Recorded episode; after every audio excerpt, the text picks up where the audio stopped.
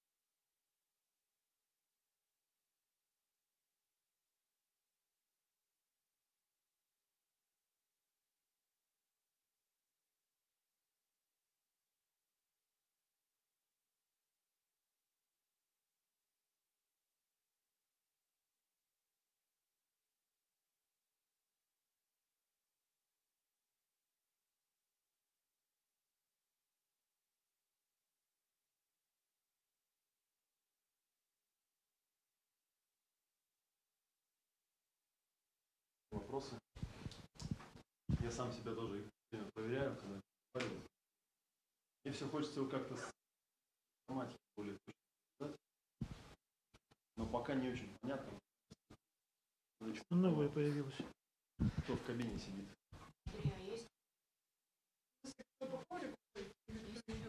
Там, как Не, я обычно, думал сначала, ну, например, там какой-нибудь страх, там, условно, страх вызывает кожные заболевания, да? Ну, как хотелось, хочется же так все Олег, извини.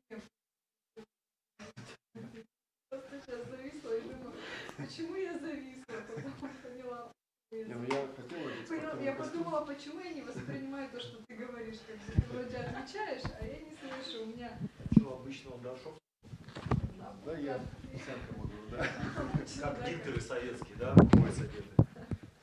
Я чувствую, у меня за- зависло, я перестала. Там, когда в деревне у нас там семинар, я там в чем попало одет, даже однажды пишешь. Я, понятное дело, профилактически сам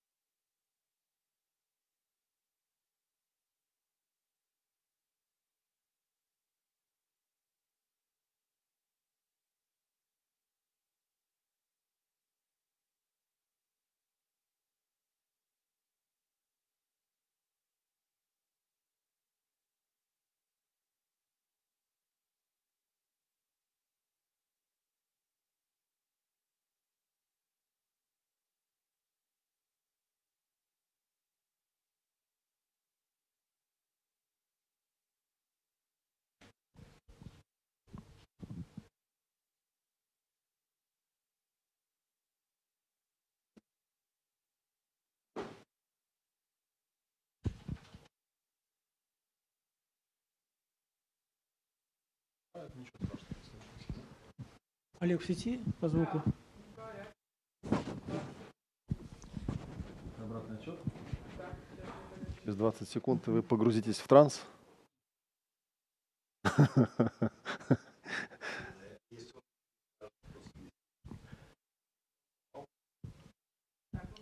А Вот, да. Картинка в сети. И звук должен быть, да? Добрый вечер. А, У нас очередной четверг, мы опять э, в эфире. Проект телепортации. Вам представляю Олега Матвеева э, с мастер-классом «Эмоциональный компас». Олег уже второй раз в нашей студии, и я благодарен тебе за то, что ты принял это приглашение. И я уже даже не представляю, потому что, да, Олег, наверное, представит сам. Ну, там очень много надо перечислять, и я не, не готов так запомнить. Значит, а все-таки, я думаю, ты несколько слов все-таки расскажешь о себе, потому что не все тебя знают. Хотя мне хоть- хоть- хотелось сказать, ну, кто ж не знает Олега Матвеева, что представлять. Тогда я даю тебе слово, и добро пожаловать в наш проект. Там слышно, да? Да. А, ну хорошо. Я тоже не знаю, что про себя рассказать. Ну, я на самом деле занимаюсь тем, что в общем и целом непонятно, как даже называть, пусть называется прикладная психология. И вот эта штука, которая, ну, здесь вы ее уже везде, везде видите, в книжке она называется «Эмоциональный компас», иногда мы называем «Эмоциональный коврик». Это одна из моих таких авторских разработок, про которую сегодня я и планировал рассказать. В общем и целом, все, что я делаю, это так или иначе разные технологии для улучшения своих состояний, э, для ну, проработки. Я, я работаю с каким-нибудь организатором или продюсером, меня спрашивают, расскажите что-нибудь о себе. Я думаю, интересно, какую часть рассказывать. Потому что я много чем занимаюсь, мне правда как-то это. Я думаю, что по ходу э, самой презентации, пока я буду рассказывать, вы, в принципе, примерно уловите, потому что обычно я, когда что-то рассказываю, меня раньше даже все время обвиняли, что я рассказываю одно, а параллельно продаю еще 10 чего-то других, хотя я, я не продаю одну презентацию в два часа, все равно все не вместится, и поэтому по ходу все равно оно упоминается так или иначе. Да? Здесь вот есть книжки, я про них рассказывать сегодня не буду, потом после презентации, кто хочет, подойдете, я вам расскажу и покажу, о чем они. Вот, да, у нас вот написано в названии «Эмоциональный компас», и у нас есть слайдики, там, я не знаю, хорошо вам видно их или, или не очень, но если будет не видно, то у нас есть, видите, такие вот стенды я специально сделал. Вот я буду к ним подходить, там что-то на них показывать. Ну, есть еще вот такой вариант эмоционального коврика. Ну, а тема вообще в целом про эмоции, да? То есть, когда я... Да, вот здесь вот сейчас я, сейчас я пролистну. Когда я начинаю рассказывать, я вообще начинаю с того, что э, удивительная вещь, да, когда я начал интересоваться темой эмоций, ну, как-то вообще на свете нет ни одной психотехники, где бы так или иначе не касалась темы эмоций, да, их там предлагают воспроизводить, распознавать, э, что-то с ними там делать там, и так далее. И, вот. и какое-то время назад, было это, может, лет 15 назад, э, я понял, что нужно про это сделать какой-то семинар. Какие-то идеи у меня были, я стал делать исследования, да, и смотреть, что вообще по поводу эмоций написано в психологии и в разных других местах. И я удивлен был тем, что, вообще говоря, ну, во-первых, нет никакого определенного четкого э, определения, да, обозначения, а что такое эмоция это вообще. Вот. А второе, самое удивительное, что эмоции это такая не очень, э, хотя казалось бы, да, вот чем еще психология-то заниматься, только эмоциями заниматься. Это такая тема, она очень близко пересекается с темой, знаете, энергии, энергетики. А вы знаете, да, что психология это же забаненное слово, запрещенное. Ну, энергетика, это же эти занимаются, ну, вот эти вот энергетикой всякой. Вот. И, и, и это тоже странно, я сейчас расскажу почему. Я вот, например, тут вот на слайде написано, да, как-то полез э, ну, по, по разным книгам смотреть, что пишут. Вот Бухановский, известный очень человек, такое определение эмоций дал. Эмоции – это психический процесс, отражающий субъективное отношение человека к действительности и самому себе. Они представляют собой интегративное отражение тонуса нервно-психических процессов, находящее отражение в, измен... в изменении параметров нервно-психической деятельности и соматических проявлений. Ну, хорошее определение, там сразу все понятно становится, да, но вот я таких определений не понимаю. При всем уважении к Бухановскому, с пониманием тому, что он там, великий человек, наверное, великий психиатр, да, я не понимаю, зачем это определение нужно. То есть что оно нам дает? ну, прочитали мы, да, сказали, нифига себе, какая у нас штука есть, эмоции.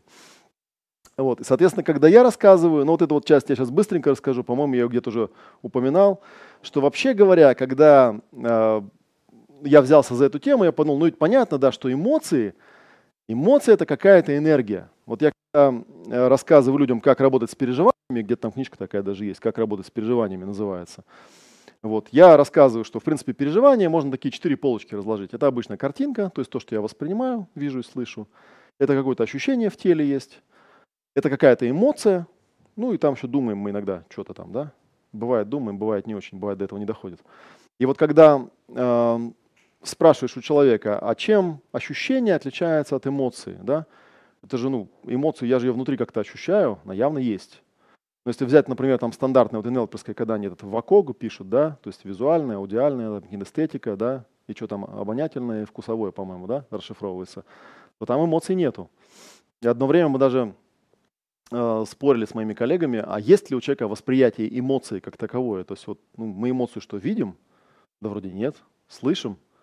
Тоже вроде нет. Может, мы ее ощущаем, как бы, да, может, она в кинестетику как-то входит. Вот это может быть, да.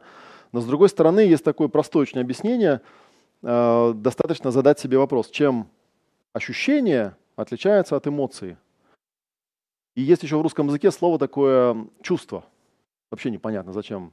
Если, ну, если чувство и эмоции это одно и то же, зачем тогда взяли, чувство, ну, взяли слово эмоции, заимствовали, да, есть же чувство, ну, взял, что-то почувствовал. Вот в чем разница. Разница, на самом деле, довольно простая, ее прям вот любому человеку с улицы можно легко показать. Да. Телесное ощущение, если я в теле что-то чувствую, вы его почувствовать не можете. Ну, потому что это мое тело, я же его чувствую, да.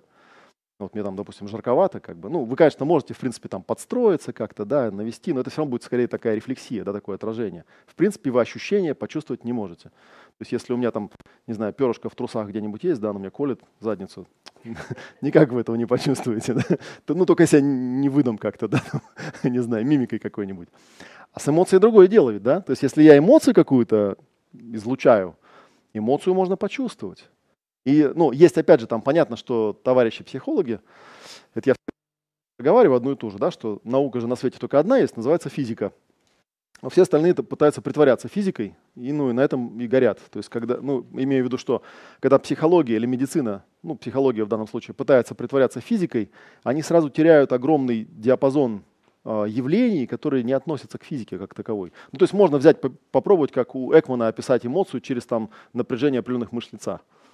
Как бы, да, ну и тут же понятно, что ну, можно научиться их расслаблять как-то, да, или как-то им манипулировать, и вот фиг тогда поймешь, там есть эта эмоция или нет. Рассуждать о том, что есть там непроизвольные движения, произвольные или микродвижения, ну тоже как бы дело такое, на опять как бы понятно, да, что что-то их заставляет двигаться, мы это наблюдать не можем, наблюдаем только тело, то есть какая-то опять путаница идет. Это при том, что можно взять любого человека просто с улицы, да, и спросить, вот там стоит человек, злится, да, и ты чувствуешь, что вот он идет злой такой какой-то, да.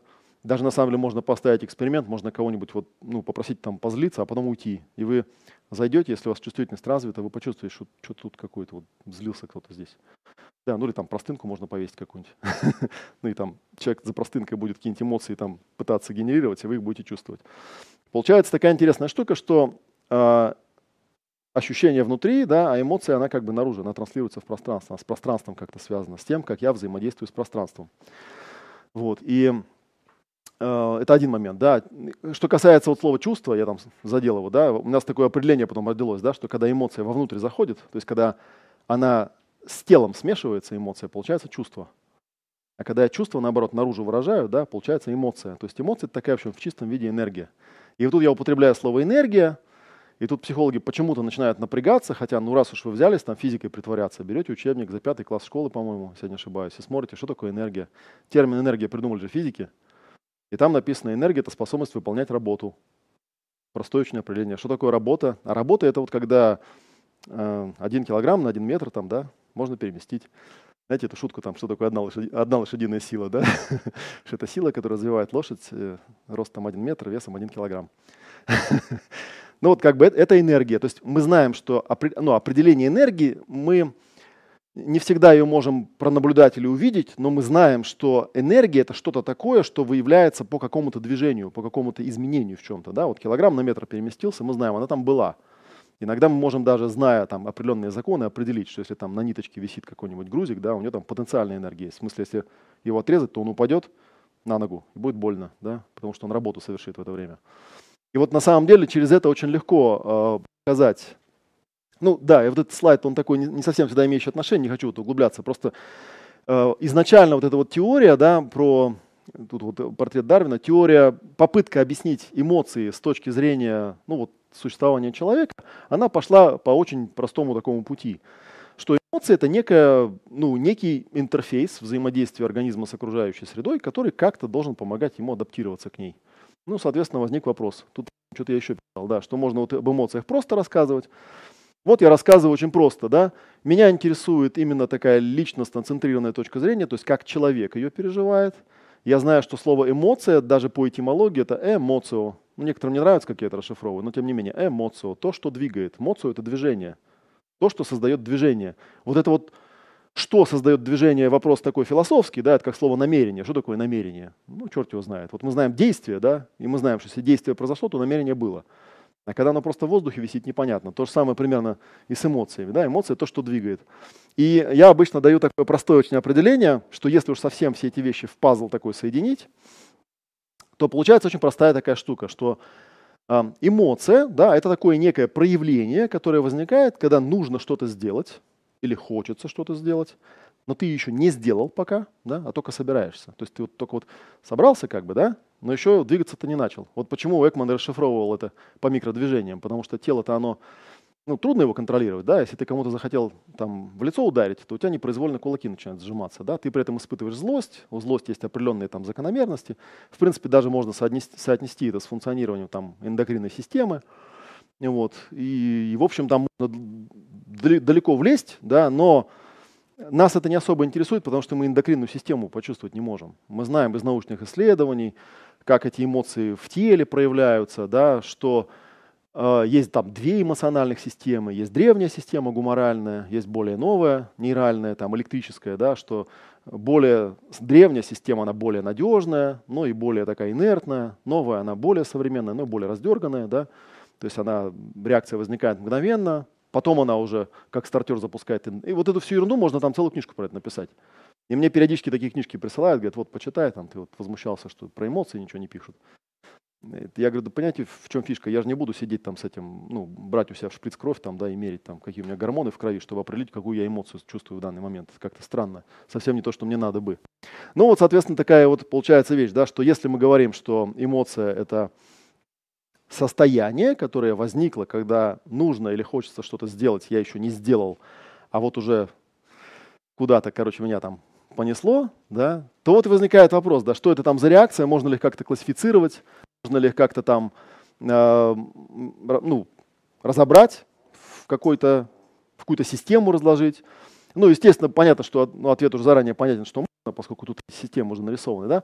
Но тем не менее, как мы к этому, как мы к этому приходим? Я обычно рассказываю, что есть очень простое такое объяснение. С точки зрения, опять же, такой физической биологии, да, что есть такое понятие гомеостаз или равновесие организма. И вот когда у него гомеостаз или равновесие нарушается, то есть у него в какой-то момент перестает закрываться какая-то важная потребность, важная для чего?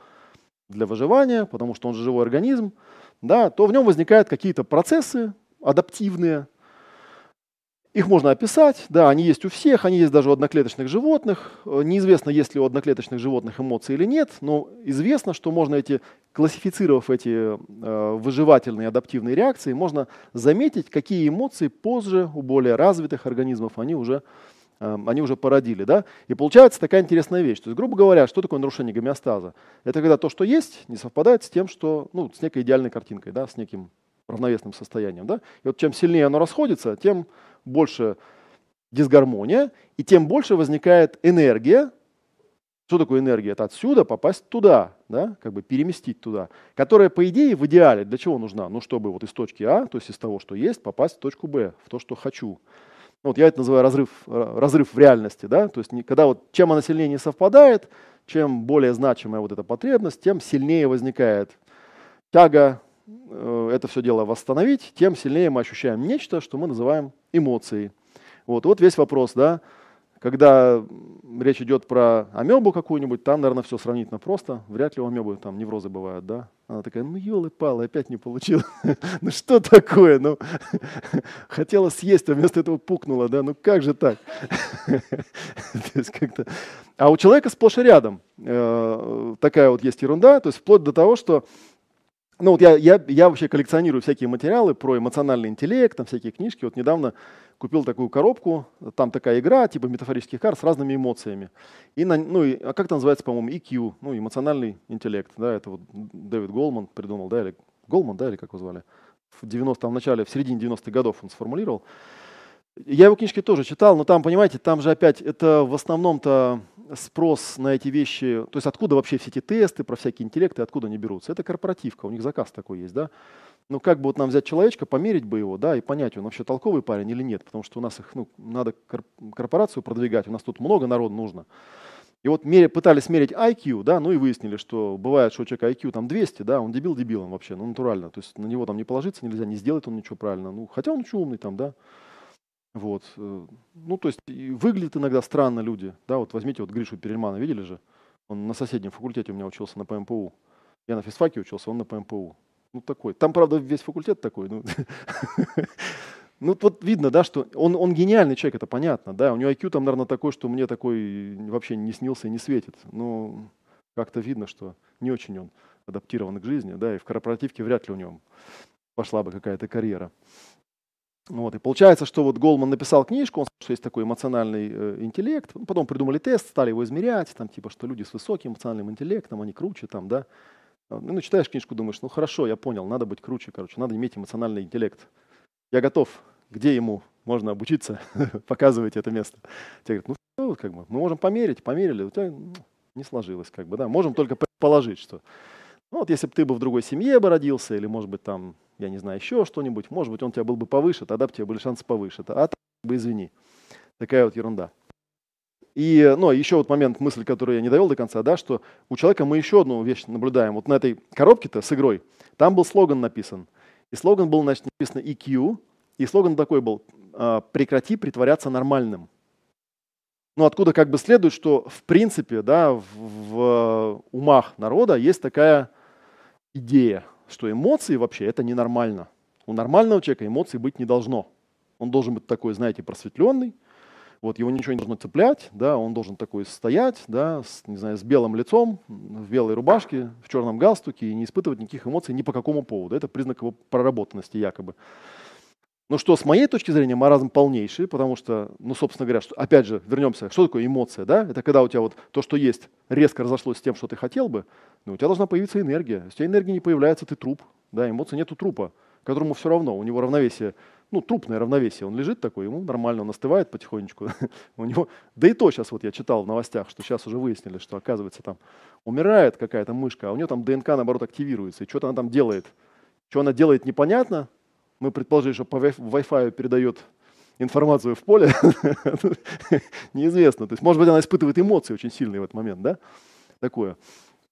Такое вот что-то. И получается такая, значит, э, вещь, которую, она вроде как бы очевидна, что у человека действительно, ну, откуда эта идея-то возникает? Ее же не просто так взяли и выдумали, да, что эмоций быть не должно. Просто есть такое бытовое наблюдение, что по большей части, когда мы эмоции испытываем, они какие-то непонятно зачем. То есть вот как бы эмоция есть, да, а она же зачем? Еще раз я напомню, да, картинка-то какая? Есть вот то, что есть исходное состояние, есть то, что хотелось бы, и нужно отсюда попасть туда. У меня энергия для этого возникает, ну, чтобы отсюда туда. А вот доставляет она меня туда, да фиг там, да.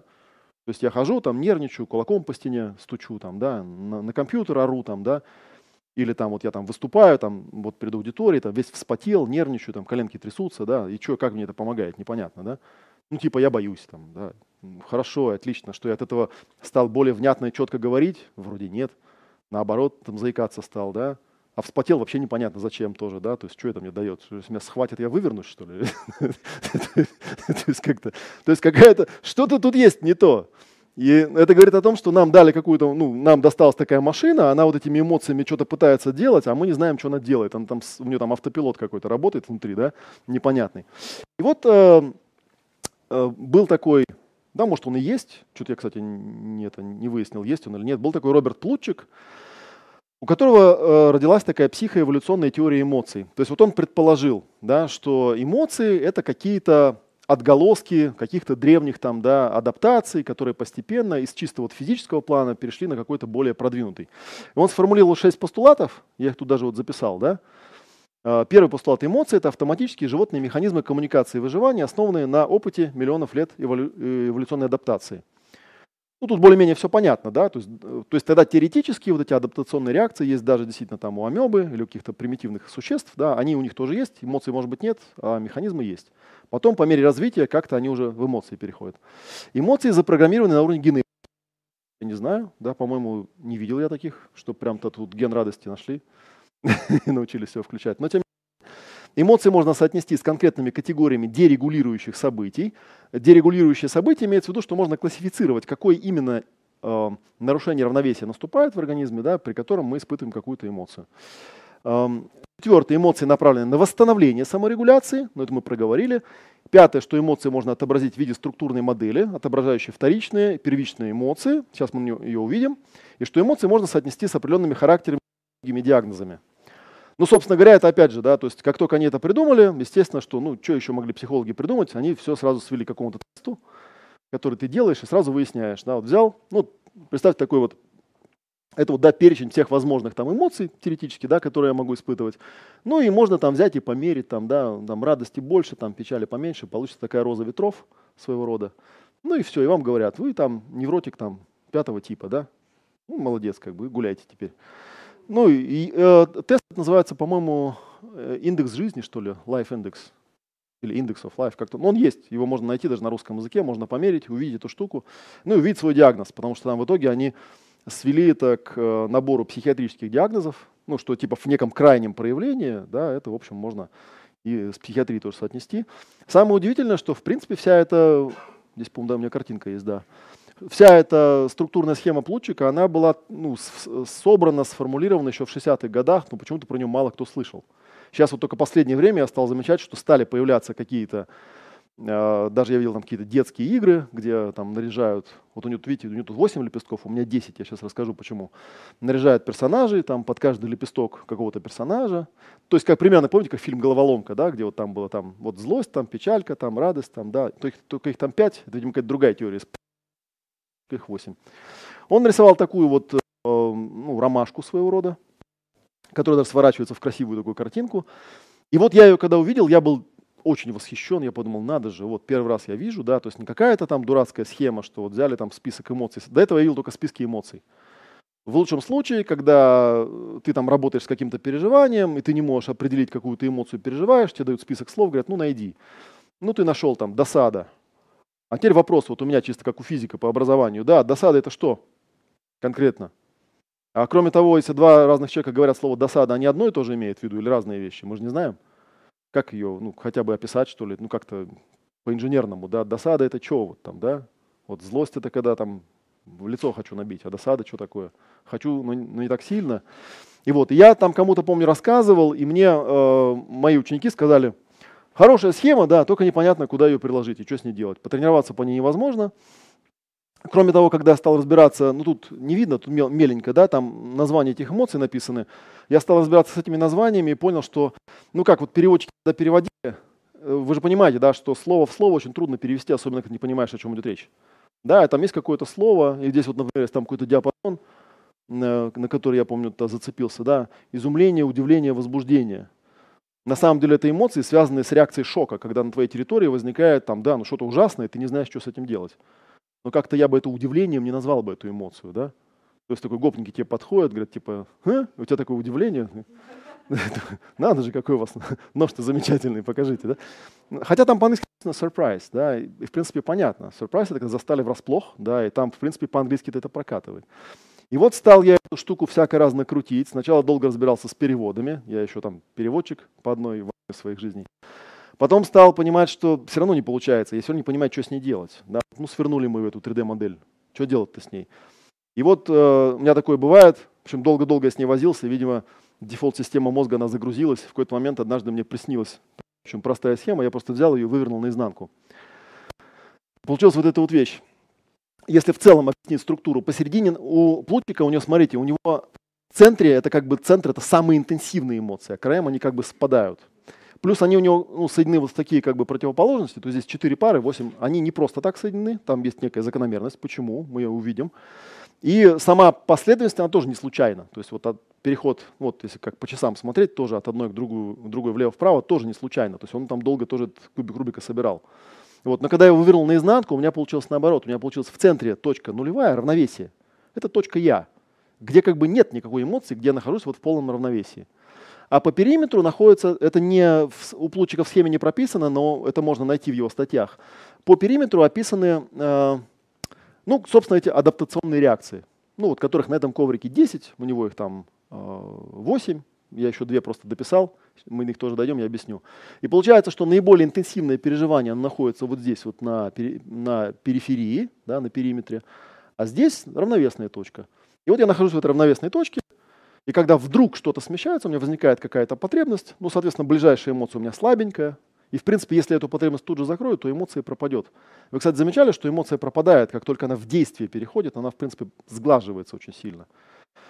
Я вот упомянул, что я был переводчиком. Одно из моих интенсивных переживаний было, когда я работал синхронистом. Синхронист, который одновременно переводит, знаете, в наушниках, как бы, да, это очень такая очень стрессовая деятельность, да, и вот когда ты садишься, да, и вот у тебя там только-только начинается смена, да, у тебя там такое вот состояние, у тебя ты весь мокрый, как бы, но потом ты начинаешь говорить, да, заработает, работает микрофон, и минут через 20 ты смотришь, все, ты уже остыл, как бы, да, ты уже сидишь, разговариваешь, да, и ты уже высох, и все хорошо. То есть как только эмоция переходит в действие, особенно если это действие, собственно говоря, убирает ну, тот исходный стресс, который меня выбил из равновесия, в принципе, все. Энергия израсходовалась, она перешла в действие, все, энергии больше нет. То же самое, самое страшное же, когда на тебя э, там, ну, что-нибудь страшное надвигается, страшно же, когда стоишь, да, когда побежал, то уже не так страшно, да. Ну или ты бежишь, ты расходуешь этот страх все время, да, собственно, в, в этом его предназначение, да, дать тебе энергию, чтобы ты бежал.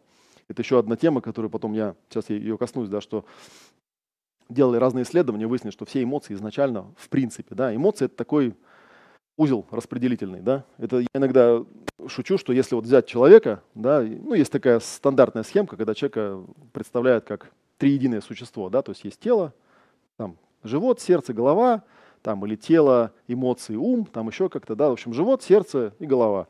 То это вот, собственно говоря, сердечная чакра, да, она вот здесь вот находится, такой распределительный канал. То есть когда тело определяет какую-то штуку, которая меня дерегулировала, как там написано, да, то оно генерирует мощный выплеск энергии, который дальше нужно распределить куда-то. Проблема в том, что это очень древняя система, и она, как правило, да, ну, вот меня вызвали, там простейший пример, который я всегда привожу, вызвали меня на ковер к начальнику, ну, потому что я накосячил на работе, да, и сейчас меня будут наказывать. Вот. Я, ну это что значит с точки зрения тела, живота? Угроза, да? То есть меня вызывает главный хищник, и он, собственно, сейчас меня будет рвать на части и жрать, правильно? Правильно. Поэтому правильная адаптационная реакция какая? Убежать.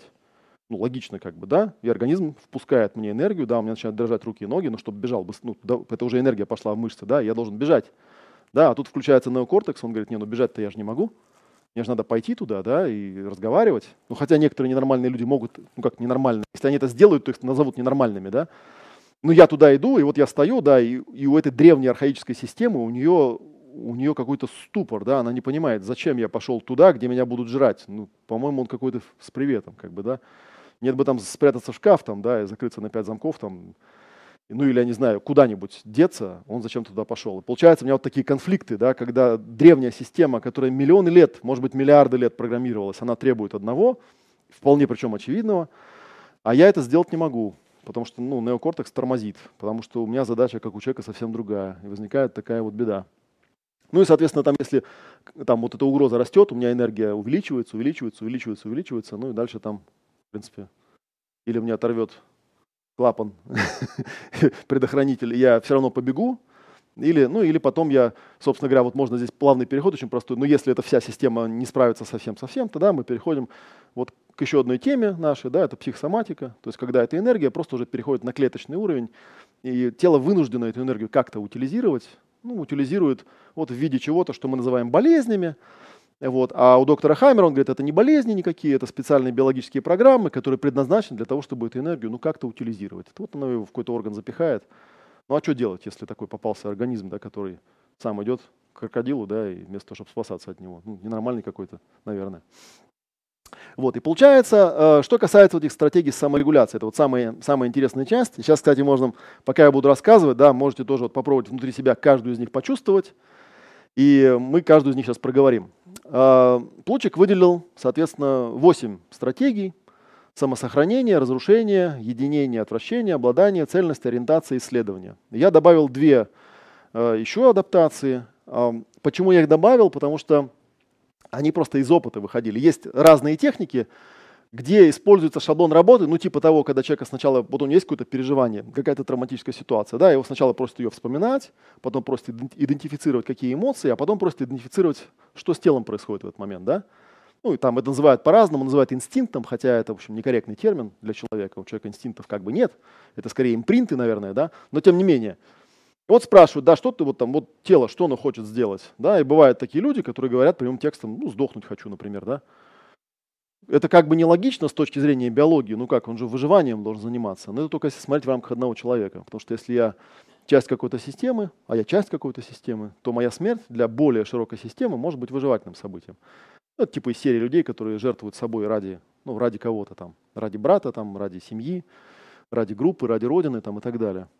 Вот. Есть такой, такая адаптация, смерть. Ну, есть еще трансценденция. Мы сейчас каждую из этих адаптаций разберем, вам станет понятнее. То есть когда трансценденция – это наоборот. Смерть – это когда человек э, теряет смысл к существованию, теряет предназначение, да, и ему, ну, человек или кто-то, да, и ему проще самоликвидироваться, да, чтобы эту энергию отдать в общее поле. А в трансценденции наоборот, когда человек становится, сам становится этим полем, становится чем-то большим. И вот потом, ну и, собственно говоря, вот если их соединить, получается такая вот схемка. Это вот она же, там он тоже вверху она же. Сейчас мы ее разберем по кусочкам. Единственное, что вот я вот еще добавил такой слайдик, что э, вообще говоря, если посмотреть на сам коврик, то тут где-то вот сбоку копирайт есть, 2015 год, да, то есть в принципе ему уже четвертый год пошел. И первое время он довольно интенсивно переделывался, потому что, э, ну вообще идея это какая была, когда я его сделал, этот коврик, я подумал, какая классная штука, по нему ведь можно ходить. То есть можно сделать такую штуку, вот здесь лежит пример, он, он довольно большой, он 2,5 метра, такой вот, да, как раз вот для взрослого человека самое то. То есть мы берем человека физически, ставим сюда, вот его ставим в точку «я», и просим его, например, взять какое-то переживание и начать с ним работать, идентифицируя эмоции физически. То есть как только он находит какую-то эмоцию, он ее находит на коврике, он туда становится, да, и вот он пытается как-то более, более четко с ней сконтактировать. То есть тут как бы и такой полевой эффект срабатывает. Ну, понятно, вот Зеленский, например, когда увидел этот коврик, да, он сказал, так это же, ты берешь 10 заместителей, вот, назначаешь там, ты, значит, радость, ты там это, да, ну и поехал. Ну, в принципе, да, почему нет-то, да? Но тут все равно, тут это как бы карта такая, да, что ты там дальше с этой картой будешь делать, ты можешь листочков бумажки нарвать, как бы, да, разложить и, в принципе, ходить по ним. Будет примерно то же самое.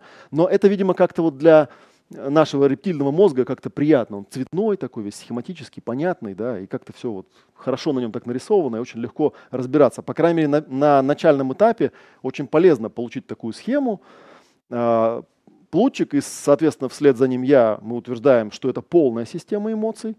На коврике, правда, изображены так называемые первичные эмоции, да? а все остальные эмоции, они образуются через сумму этих первичных эмоций.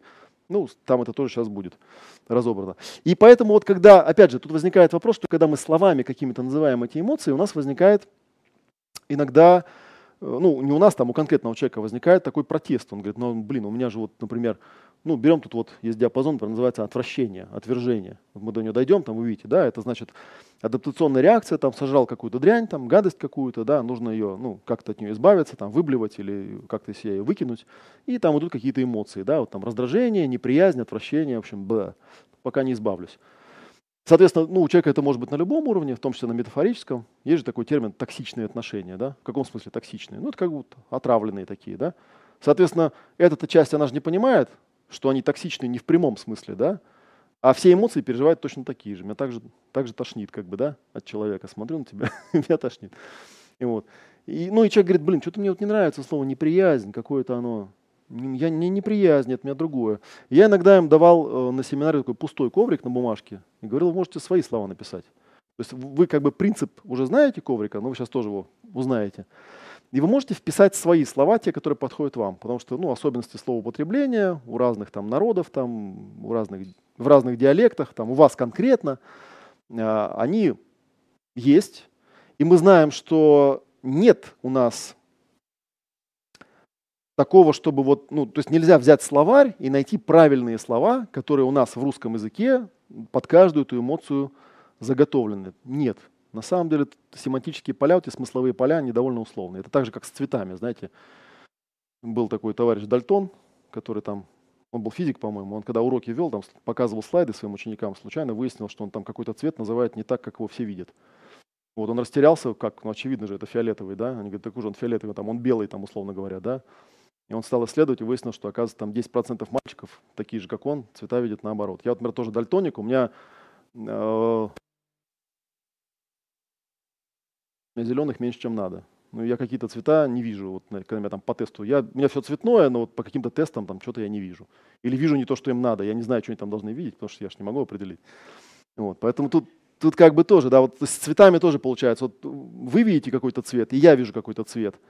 Вот вы смотрите куда-то, да, я вам говорю там, к примеру, ну вот красный, да, вот это красный. Ну и вы соглашаетесь, красный же, конечно, да? А, вот а как мы определим? Вы видите тоже вот такой же, как я? Вот я-то знаю, что я красный вижу, а вы какой видите? Никак не определишь. Это мне надо там куда-то вам в голову залезть и посмотреть да, вашими глазами. Я этого сделать не могу. Поэтому тут вот то же самое со словами, да, что происходит. Так, ну вот давайте, как, как идет объяснение вообще всей этой системы, да? Вот происходит некое стимульное событие, так его называют, то есть что-то в моем окружении меняется. То есть изначально вот есть такой я, есть мое окружение, я с ним в равновесии. То есть э, это э, окружение, оно мне дает все, что мне нужно, мне хорошо, я удовлетворен, соответственно, у меня точка А совпадает с точкой Б, то есть то, что есть, совпадает с тем, что я хотел бы, чтобы было, и у меня никакого повода испытывать эмоции нет, то есть я сижу под фикусом или под чем там Будда сидел, да, свечусь и понимаю, что жизнь прекрасна, да. Вот. В это время начинает идти дождь, например, мне на голову, или еще что-то происходит, да, то есть происходит какая-то дезадаптация, то есть происходит некое стимульное событие. И вот моя эта триединая система, она на нее как-то реагирует. Ну, голова она как-то это явление распознает, классифицирует. Да? Сердце, соответственно, да, запускает какую-то эмоцию, то есть энергию, ну типа там бежим, например. Вот. А, ну а живот выполняет, он как бы действию соответствует. Да? Тут, правда, спорный вопрос, кто что распознает. Да, возможно, тело сначала распознает. Да? В принципе, голова, сердце и живот это и есть все вместе тело. Это мы так разложили для удобства просто, да? чтобы нам можно было понять, где же там эмоции. Вот. Ну и дальше идет адаптация. Да, адаптация бывает вот как бы поведенческая, да, если она не срабатывает, тогда вот начинается там химическая, органическая, тканевая, клеточная. Вот. И бывает вот специфическая, как, например, у доктора Хаммера описано в германской новой медицине, ну и у других авторов. Вот бывает неспецифическая, есть такая теория НАРО нашими отечественными авторами придуманная. Но это уже, это уже область психосоматики. И мы понимаем, что, в принципе, если мы не умеем, получается, пользоваться эмоциями, то есть если мы не успеем вовремя их перехватить, ну и как-то их утилизировать, то можно потом столкнуться с тем, что архаичная система сделает то, что нам совсем не нужно. То есть она, например, решит какой-нибудь орган нам уничтожить, потому что, ну, так она просчитала по своим каким-то алгоритмам, что вот этого органа быть не должно, например. Или она может его начать увеличивать. Вот мы бежим к онкологу, он говорит, это у вас опухоль страшная, мы впадаем в ужас там, да, опять же, там система считывает ужас, она говорит, а, так тут еще кое-что надо увеличить, да? А вот это надо убрать. Вот, потому что, ну, и, и человек, в общем, в шоке, запутавшись. И он, конечно, никак это не увязывает с эмоциями. Ему кажется, что это там, он, не знаю, пакетик целлофановый проглотил, поэтому все это произошло. Что-нибудь типа такого, да? Или просто в капотне он живет, поэтому, поэтому с ним это происходит. Вот, что-то такое, да? И вот получается, что... А, ну вот даже картинка у меня есть. В принципе, то же самое, да? Вот такая вот ракета. Эм, вообще ракету я взял у Жильбера Рено. Есть такой товарищ, которого я учился, с которым я переводчиком работал вот долгое время, лет пять. И ракета была у него. Спрашивают, почему ракета? Ну, потому что ракета – это, в общем, некий такой э, двигающийся предмет, который, по идее, должен попасть из точки А в точку Б. Вот если представить что человек – это ракета, да, у него есть такие, ну, три ступени, по крайней мере, в рамках тела. Да, это есть голова, сердце и живот. Голова думает, сердце эмоционирует, живот выполняет. Вот. Ну, есть еще тело, вот как э, масса клеток, масса тканей. Ну и там наверху еще есть дух, говорят, который теоретически, да, если иметь правильное мировоззрение, он, по идее, должен все эти проблемы разруливать еще на подлете, но это тоже не всегда бывает. Я по этому поводу всегда вспоминаю, где тут недавно писал по этому поводу. Были такие, вы же, наверное, все смотрели такой фильм «Секрет», там про закон притяжения, вот эта вся тема. Вот. У этого фильма есть такой детективный прям сюжет. У этого фильма есть два варианта. Один вариант есть изначальный, который сняли, потому что его снимали, ну типа такой был э, краудфандинг, то есть собрали деньги, набрали персонажей. И изначально его снимали, потому что был, есть такая дама, ее зовут Эстер Хикс, и у нее там муж был. А, она умела впускать в себя каких-то духов там, Абрахама они назывались, и вот что-то такое вещало там с какого-то тонкого уровня. А муж у нее страшно интересовался всем этим ченнелингом, он ее продюсером таким стал. И они устраивали такие концерты, и вот кто-то там из этих товарищей голливудских к ним попал, ему жутко это понравилось, он решил снять фильм, но как-то про них одних снимать было интересно, неинтересно, поэтому они вот сняли такой вот сюжет. А потом в это выкупила компания Sony, вот, и она предложила всем авторам отдать авторские права, Хиксы не согласились, их оттуда вырезали. Получился такой фильм, как бы без тех, с кого это начиналось.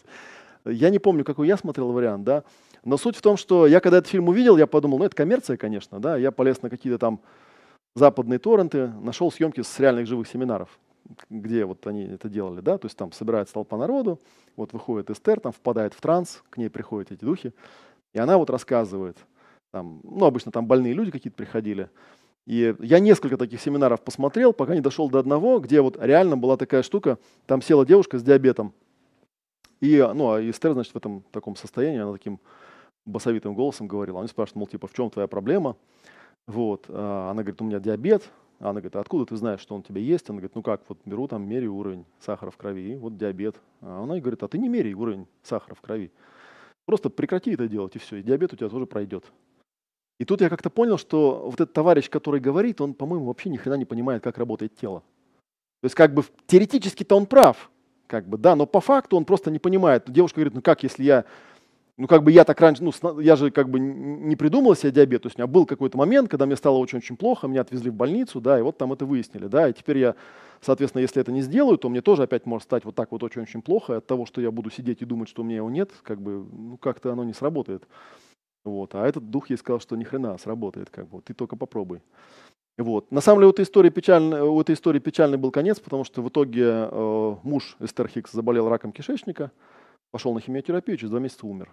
И почему-то Абрахама ему не помогли никак. Я думал, ну я еще когда смотрел на него, думаю, блин, как-то эта вся история как-то на меня. Я потом стал других смотреть, что они другим говорят. И там вот, ну, короче, не понимает этот дух. Дух, он, конечно, хорошая штука, видите, но как вот тело функционирует, это отдельная история. Вот раз и полетела ракета куда-то. вот. Но давайте теперь с ковриком попробуем поразбираться. У него 10 секторов. Да, вот сектор номер один, он ну, в той же ориентации, что и вот здесь, да, называется самосохранение.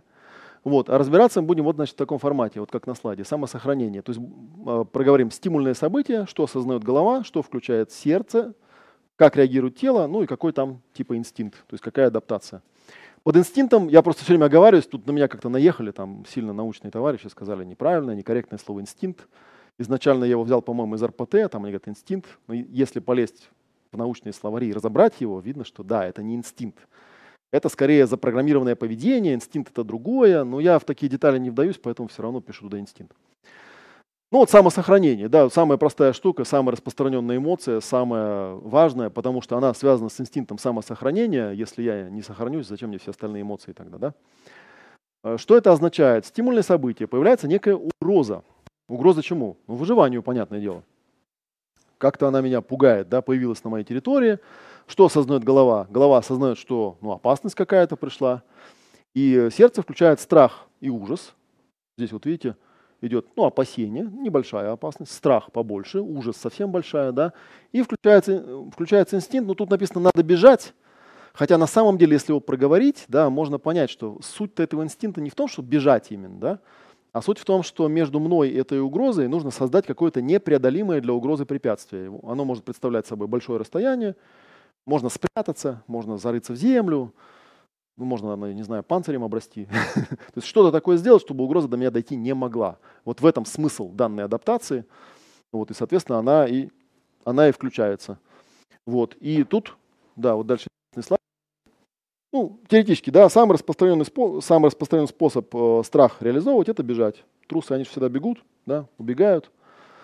Соответственно, страх, ужас, да, бегство – если человек э, постоянно испытывает этот страх, это означает, что у него, ну, видимо, где-то был период жизни, может быть, в раннем детстве, где он постоянно испытывал какую-то угрозу, у него будет соответствующий такой характер. То есть он будет очень быстро через свой личный фильтр в окружении считывать, что это мне угрожает чем-то, даже если не угрожает на самом деле. Он будет такой робкий, застенчивый, тревожный. Вот. А еще есть такая интересная штука, которую тоже можно сразу обговорить, оговорить. То есть, в принципе, смотрите, сама по себе эта эмоция, она ведь ну, неплохая. Я потом вот скажу, да, что есть, видите, здесь написано негативные эмоции и позитивные эмоции. Ну и хочется как бы понять, что это плохие, как бы, да, а там хорошие. На самом деле нет.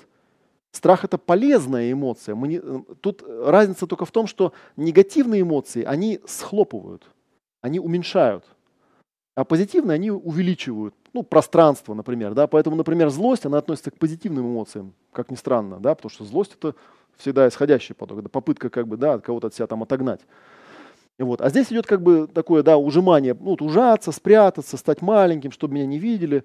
Вот. А теперь представьте себе, что по какой-то причине я эту эмоцию испытывать не могу. Ну, как-то мне ее заблокировали. Она полезная, она нужна для того, чтобы я в случае опасности мог научиться эту опасность избегать.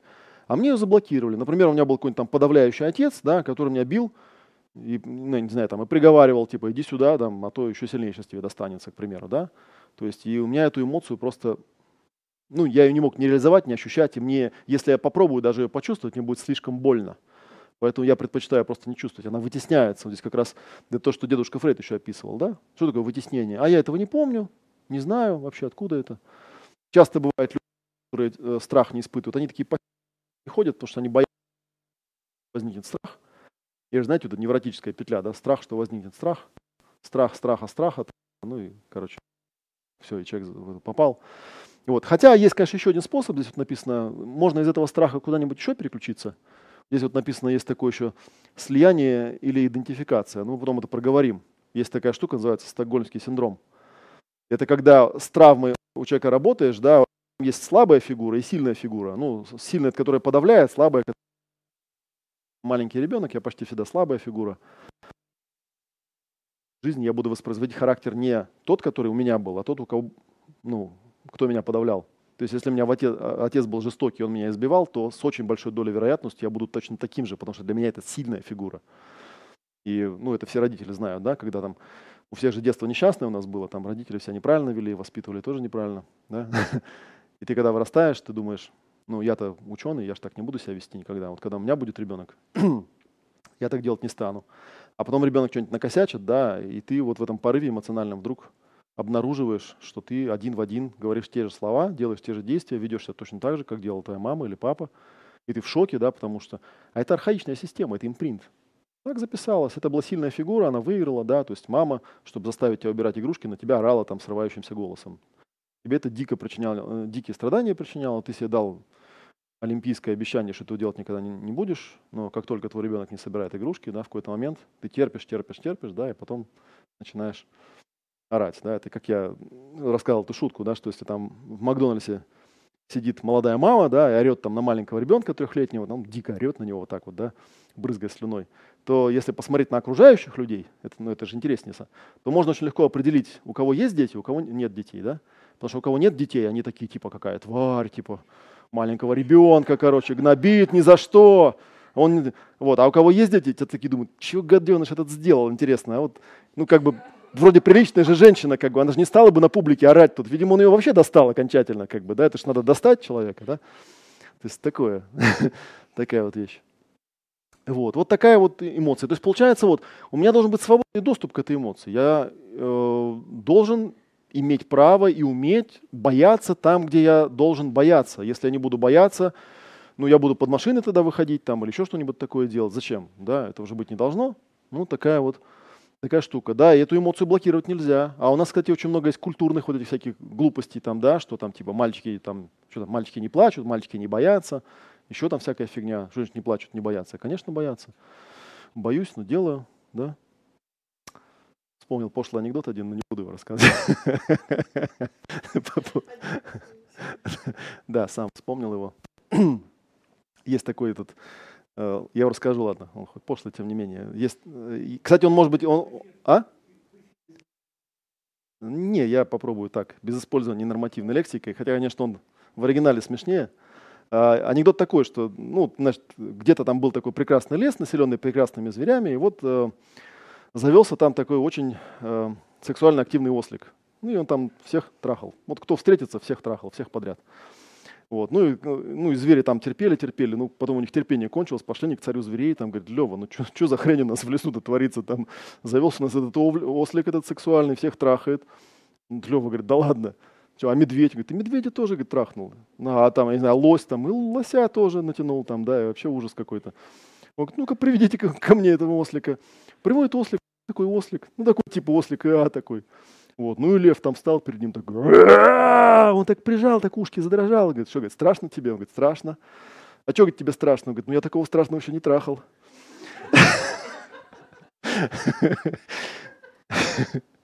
Вот. Так что сама по себе эта эмоция хорошая. Вот.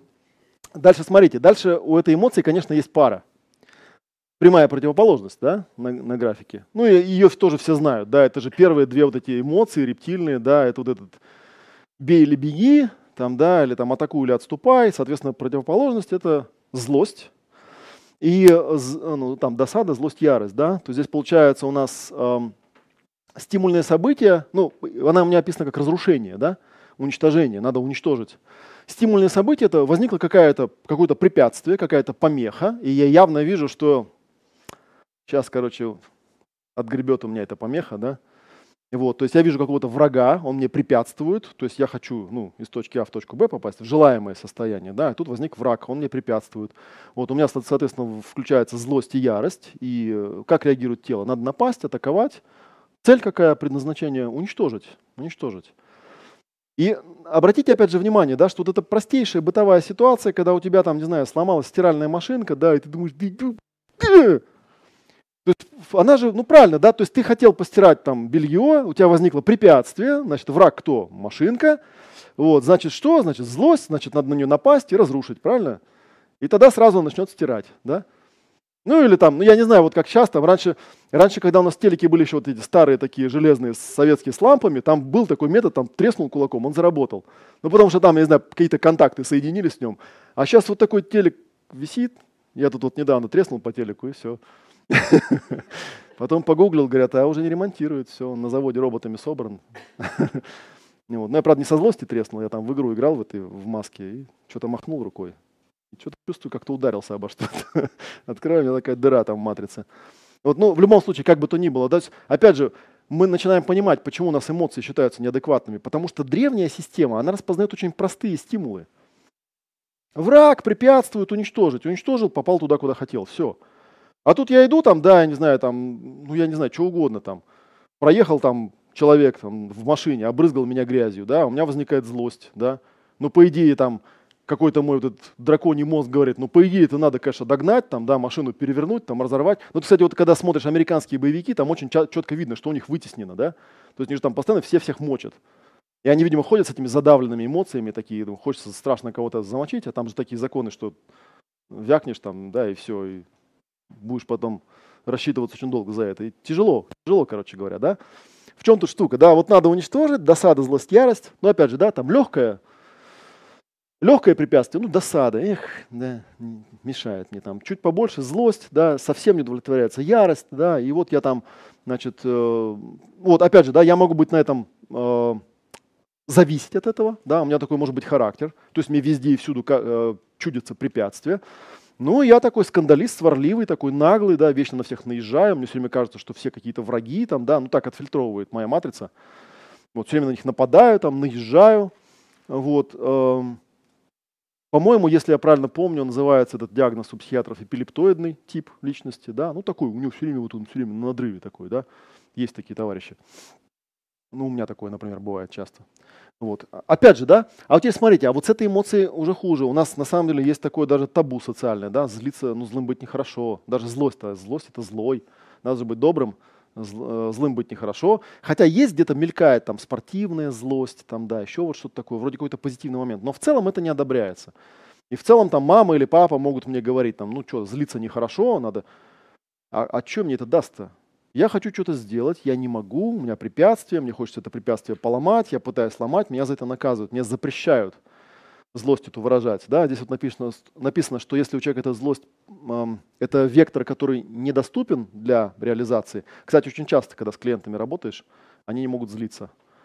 Они при попытке злиться плакать, например, начинают, да, или вообще понимают, что они просто не могут злиться, потому что ну, у них запрещено. Как это я сейчас начну орать? Там все же подумают, что я, наверное, псих. Да, злиться же нехорошо. И идет защита через замещение. Э, переключить внимание на слабого, на нем оторваться. Да? Есть такая штука. Ну, как бы, если я по жизни все время от кого-то получаю, то, по идее, я должен в равной же степени кому-то это отгружать обратно. Да? Но поскольку, допустим, получаю я от начальника, и обратно я ему отгрузить не могу, ну, вот обычно тоже эту стандартную такую штуку, говорю, представьте, вот я пришел на работу, у меня там начальник пистон вставил, я начальнику ответить не могу, там, я вставляю подчиненному, да, там, ну, нашел к чему докопаться, вот, потому что он слабее, да, я могу эту эмоцию выразить просто так, раз ему. Вот. А у подчиненного он так посмотрел, нет никого, он пришел домой жене, там, нарал на жену, да, а у жены тоже нет никого, она на ребенка, а у ребенка нет никого, он кота, там, да, а кот пошел там и в тапки нассал, да. Ну, соответственно, там, если бы он нассал бы начальнику, ну тогда был бы круговорот, да. Но, к сожалению, там по, по дороге месседж потерялся, да, и кому он там насал, насал-то, скорее всего, этому подчиненному, да. И там вот эта злость, получается, в цикл попадает, и там уже ее никак не выключишь, даже если знаешь, с чего началось. Вот. А есть еще такая, кстати, интересная штука, э, э, по-моему, тоже Фрейд называл это сублимация. Это когда вот эти вот злобные импульсы превращаются в какие-то социальные, э, желательные, да, или социально одобряемые формы активности. Э, форма активности называется юмор. Есть такой юмор, злой юмор. Он обычно не очень приятен. Знаете, как говорят, хорошо смеется тот, кто над собой смеется, но бывают такие люди очень язвительные. Вот он вроде как типа шутит, да, но что-то хочется ему перетянуть за этот юмор. Да, как-то он так шутканет, типа, да, вот там у тебя там вот это сегодня, да. На самом деле, в принципе, это то же самое, как если бы он тебя ударил или что-то такое сделал, он просто злость свою вымещает. Но он делает это таким образом, что это вроде приемлемо, да. Вот, и бывают такие люди, да, прям с таким характером враждебным, вот они все время там, да, что-то скандалят, там, выгружают и так далее. В общем, примерно понятно. То есть, если вот взять каких-то наших стендаперов, я почти уверен, что если так копа- копануть ему в детство, да, ну, с чего он такой юморист стал? Ну, потому что его обижали очень много. Видимо, кто-то был в окружении постоянно, кто его бил там, да, и он вот как-то научился обороняться, поэтому стал такой юморист. Есть. Кстати, юмор обычно даже вот э, в, э, в масштабах человечества известно, да, что самые такие э, знаменитые своим юмором народы, да, это, как правило, народы такие достаточно сильно подавлявшиеся в своей истории. Это можно, в общем, исследовать, такие вещи. Вот, получается, это, ну вот, сейчас даже я уже следую, получается парочка, смотрите, страх и злость. Да? Страх – это я ухожу, злость – это я надвигаюсь, да, то есть можно даже сказать, что это такой вектор какой-то, да, вперед-назад. Туда, значит, атакую, сюда отступаю. Есть такая шутка тоже, она, правда, на русский плохо переводится – что основной алгоритм поведения, ну вот рептилии, у которой эмоции очень такие примитивные, да, потому что вот эти вот эмоции, их иногда еще, иногда еще пытаются классифицировать эмоции на как бы более, э, ну, более высокие, более низкие какие-то, да, имеется в виду, что есть какие-то эмоции, которые даже вот страх, злость, вот так вот если взять, почувствовать страх, злость, да, вот где она ощущается. Это даже не в сердце ведь, пожалуй, да, где-то ниже. где-то ближе к животу. То есть они больше рептильные такие, да. И про рептилию есть такая шутка, что у нее основной алгоритм поведения, у нее там 4F. Да, там э, food, fuck, fight и flight. Да? То есть, типа, она идет, там натолкнулась на какой-то предмет, да, у нее первое, она думает, ну, типа, food, может, сожрать можно, еда. Если сожрать нельзя, тогда, э, ну, типа, может, трахнуть можно, да, может быть, фак. Да? Если трахнуть тоже нельзя, она тогда смотрит, ну, может, вломить хотя бы можно, да навалять там, да. Ну и четвертый вариант, что, может быть, э, она мне может навалять. вот. А если как бы ни один из этих элементов, то есть не сожрать, не трахнуть, не навалять, не, значит, не убегать, тогда игнорировать включается, да. Я по этому поводу всегда говорю, что, в принципе, если ну, взять мужчину, его так напоить водкой, то, в принципе, видно, что он тот же алгоритм выполняет. Пожрать, потрахаться, подраться, да. Ну и иногда получить еще тоже. Ну, в зависимости от статуса там такое бывает. Я вот рассказывал, у меня в общежитии был такой сосед, Миша Грузман. И у нас, когда там соседи начинали орать день сверху, снизу, там, особенно ночью, он когда просыпался, он так тяжело вздыхал и говорил, ой, пойти что ли по морде получить. Ну, то есть он иллюзий не, насчет своих способностей не имел, поэтому он сразу говорил как есть. Так что вот, такие, видите, эмоции очень простые, примитивные, да, вперед-назад, и они нам нужны, да, то есть их можно, да, можно найти им какое-то социальное социальную нишу, куда их выгружать, но если у нас, у человека, ну, если я говорю про своих клиентов, если я вижу у человека хронические страхи постоянно, значит, вот от чего-то он не мог убежать где-то, надо искать на эту тему что-то, да.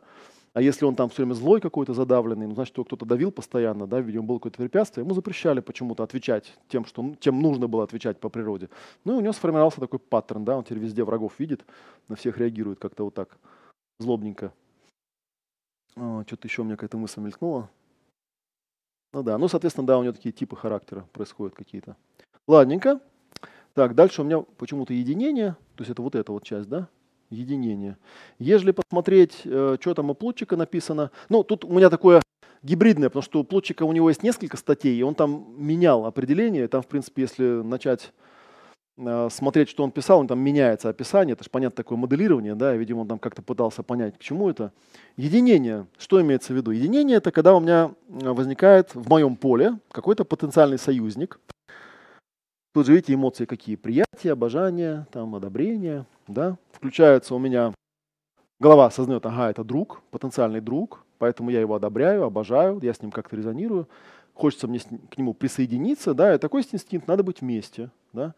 Мы знаем, в принципе, что подобный инстинкт, он срабатывает, когда я вижу кого-то похожего на себя, эм, или как, кого-то полезного для себя потенциально, он мне нравится, да, мне сразу хочется как-то быть в его пространстве, быть вместе с ним, вот вступить к нему в секту, например, да, обняться там, да, то есть такая вещь. И вот казалось бы, да, ну хорошая же эмоция, отличная, да, но почти сразу же видно, в чем засада, да, ведь это же, в принципе, встроенная потребность, да, то есть я, особенно когда я маленький, я маленький ребенок, я к кому это испытываю? Кто у меня самый главный потенциальный союзник? Мама, конечно. Я хочу быть с ней вместе, конечно. Я, конечно, к ней испытываю одобрение и обожание. Она мой самый лучший друг. Я хочу с ней быть вместе. А если мама мне этого не дает? Если у меня на эту тему травмы всякие накапливаются, да, то есть теоретически, да, вот надо быть вместе, у меня такое одобрение, приятие, обожание. Вот, но вот тип э, диагноза называется истерия, да, это по идее как раз вот эта вот штука, когда у человека на эту тему эта потребность не удовлетворялась довольно сильно, да, и он такой становится такой, знаете, прилипчивый такой, да, он вот такой вот, э, ну, на самом деле, я обычно, когда вот это вот говорю, я, я, кстати, не случайно упомянул про секты, потому что если я, как это, как сейчас э, модно в интернетах пишут-то, э, имею опыт непосредственного наблюдения, я был сектантом в разных, в трех сектах я был, я изнутри просто знаю, как это работает. Там, как правило, люди вот такие они такие вот в самообмане, в идеализации, ничего плохого нет. То есть, когда ты уже вот своими глазами видишь, ну что, ну полная ерунда какая-то происходит, вообще что-то не то. Нет, они как-то это объясняют, что вот там Бог как-то там рассудил, там, я не знаю, там, ну, в зависимости от местной там мифологии там какой-то, да. Ну, на самом деле, что касается самообмана, вы же, наверное, знаете, да, что вообще в мире кризис религиозный, он наступил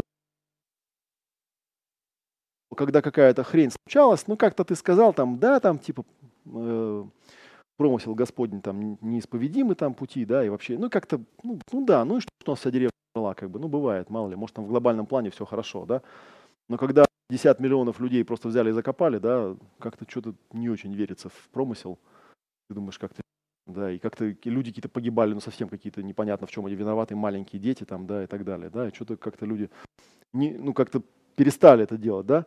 Ну и вот эти вот сектанты, да, они такие внушаемые такие обычно, да. А, соответственно, если, ну и бывает наоборот, соответственно, да, то есть если человек ну, как-то накопил на эту тему такого, вот он стремился, стремился к этим друзьям, его отвергали, отвергали, да, то он потом такой вот становится, ну вот когда мы говорим истеричка, чем, или как про мужчин говорят, истерик, что такое истеричка, да, обычно это человек, которого, вот она сейчас тебя любит, но тебя ненавидит, да, а потом опять любит тут же.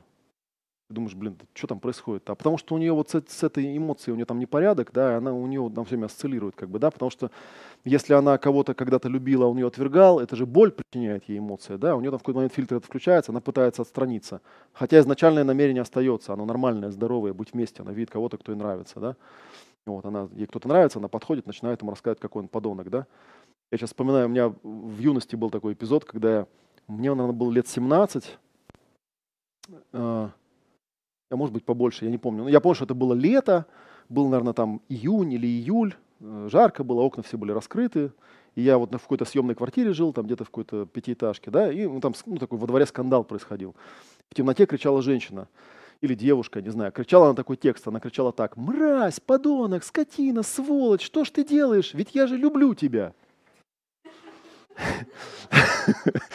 Я потом, вот у меня что-то щелкнуло в голове, но она кричала долго очень, то есть вот примерно в таком русле, как бы, да, вот и я вот думал, непонятно, если он мразь и подонок, зачем она его любит, ну как-то непонятно, надо же уйти просто и все.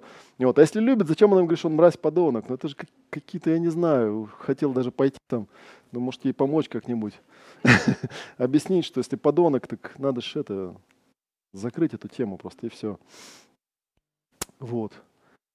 Да, это вот про эту тему, единение. Ну и вот я там уже упоминал, да, что единение часто бывает, когда, например... Вот, кстати, интересная штука, можно немножко забегая вперед, да? Здесь вот есть что такие, видите, длинные лепестки. А длинные лепестки это, это как бы сумма соседних. На самом деле суммировать можно любые, но тут на схеме ну, есть возможность просуммировать соседние. Да? Вот смотрите, вот представьте себе, возникает некий предмет, объект или человек, да, которого я с одной стороны очень сильно боюсь, то есть страх он у меня вызывает, а с другой стороны обожаю.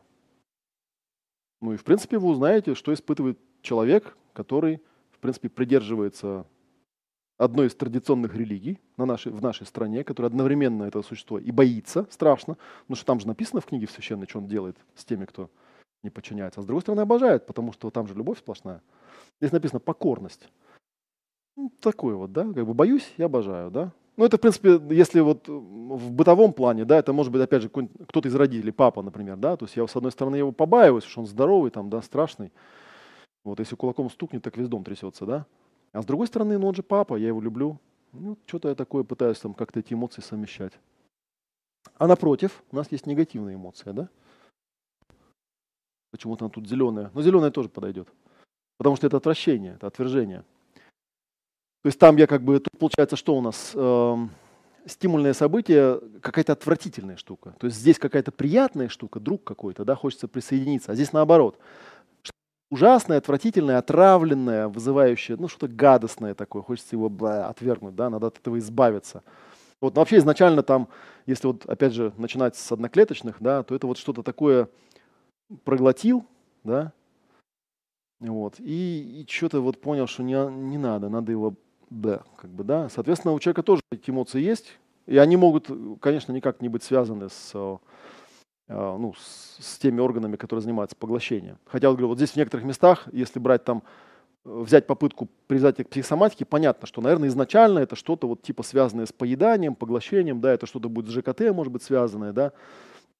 Как человек избавляться от чего-то может отравленного? Ну, двумя способами, да как в том анекдоте, если вас, даже если вас съели, у вас все равно есть целых два выхода.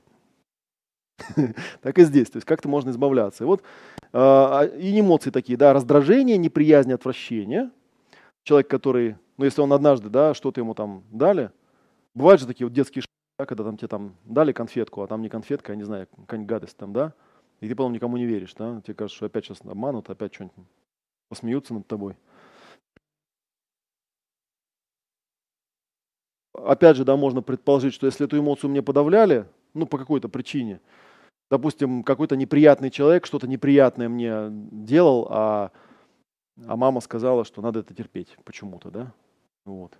Что у меня, вот, какие у меня проблемы будут возникать? Ну, я, наверное, буду считать всех вокруг какими-то подозрительными сволочами, э, потому что, ну, непонятно, почему это происходит, почему я вижу, что человек отвратительный, а мама мне говорит, что он не отвратительный, к примеру, да? И вот защита называется проекция. А здесь такая вот общая теория, да, о том, что, ну, типа, мир вокруг – это ваше зеркало, вот все, все гадости, которые к вам прилетают, это потому, что вы их к себе притянули.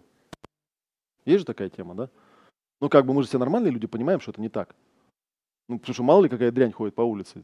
Что я взял-то, что я притянул? Не, иногда так бывает, конечно, да. Ну, не, это уже скорее, наверное, такой вот додумка, да, когда наш мозг как устроен? Наш мозг во всем пытается найти причины, ну, потому что это его функция. Он пытается понять, почему это произошло. А когда это произошло ну, случайно, мозг это не может такой неопределенности. Он, ему проще религию придумать, да, ему проще придумать астрологию какую-нибудь, да, чем сказать, что да, так мотается, тут все непонятно как там. Ну, иногда ты под это попадаешь, да. а почему, непонятно, да. Вот у животных у них нет же такой функции, да. Не знаю, шла собачка через дорогу, попала под машину, оторвала ей лапку, теперь у собачки три ноги. Ну и когда-нибудь вы видели, там, что собачка сидит такая на краю дороги, такая, да твою, почему мне-то? Господи, почему у меня, почему у всех четыре, а у меня три? Ну почему так? Ну за что вот мне, да? Пойду себе построю церковь и буду там спрашивать, задавать этот вопрос, да? Вот. А люди сплошь рядом так делают. Вот. Такие вещи. Вот, как это я вчера вспоминал этот анекдот, как э, жил-был Равин один знаменитый, и когда, а у него был сын любимый, который, когда ему совершеннолетие значит, наступило, сын пришел, говорит, знаешь, я хочу стать христианином. У Равина трагедия, что такое, там, да, еврейский мальчик нормальный. И он пошел в синагогу, там, да, сидит, молится, говорит, Боже, Господи, у меня такая беда, как бы, был мальчик, любимый сын, еврейский мальчик, хороший, кудрявенький, замечательный, как бы, пришел ко мне и говорит, папа, я хочу стать христианином. А Бог ему говорит, ты знаешь, у меня была такая же проблема. Так что Ага. А, ну вот у нас тоже получается половина, две, да, то есть здесь я хочу присоединиться, здесь хочу отсоединиться, здесь хочу прилепиться кому-то, надо быть вместе, здесь хочу, наоборот, что-то из себя бэм, да, или своей территории. Это, соответственно, конечно, ну, избавление, это негативная как бы эмоция, да, это позитивная. Тут я увеличиваю свое какое-то пространство, да, или свое поле. Вот следующая часть это вот это вот, да, обладание. Обладание, устремленность, радость, эйфория. Тут, наверное, перед тем, как про, тут, про это что-то говорить, а, я даже, даже дописал. Обладание, размножение. Один из моментов, когда упоминаешь про инстинкты в коврике, спрашивают, а где тут основной инстинкт? Ну, все же про него знают, а его тут нету. И ты смотришь, думаешь, а ведь правда, нету. Вот, я стал думать, интересно, действительно, а где он, как бы, да? Но на самом деле он тут есть. И на самом деле, если посмотреть на всякие там антропологические исследования, то известно, что, в общем, в примитивных племенах, как ни странно, люди, они не знают связи между сексом и рождением детей. То есть у них как такового инстинкта деторождения нету. Вот. И была даже какая-то история, когда вот англичане это случайно обнаружили, они э, какой-то там остров с туземцами открыли, а там, ну такой, где-то он был в тропиках, там даже смены э, времен года не было. Вот. И была такая деревня, знаете, где все дети общие, потому что ну, никто не понимал, от чего они родятся. Да? И они когда стали разговаривать с туземцами, тузем, ну, и туземцы сказали, что дети, они же родятся, ну, как-то, и родятся непонятно почему. Вот. А когда они стали спрашивать, а кто, вот, например, папа вот этого ребенка, они говорили, ну, как у нас все папы, как бы, в общем-то, как, потому что с женщиной, это с этой, в общем, все хотя бы раз были, да, некоторые много раз были, поэтому. А поскольку у них календаря не было, они эти 9 месяцев отчитать все равно не могли, поэтому как-то вот так, да. И на самом деле, если посмотреть на вот инстинкт обладания, да, что это потенциальный инстинкт, объект обладания – то есть хочется что-то... Тут э, вот между этими двумя инстинктами есть такая интересная штука.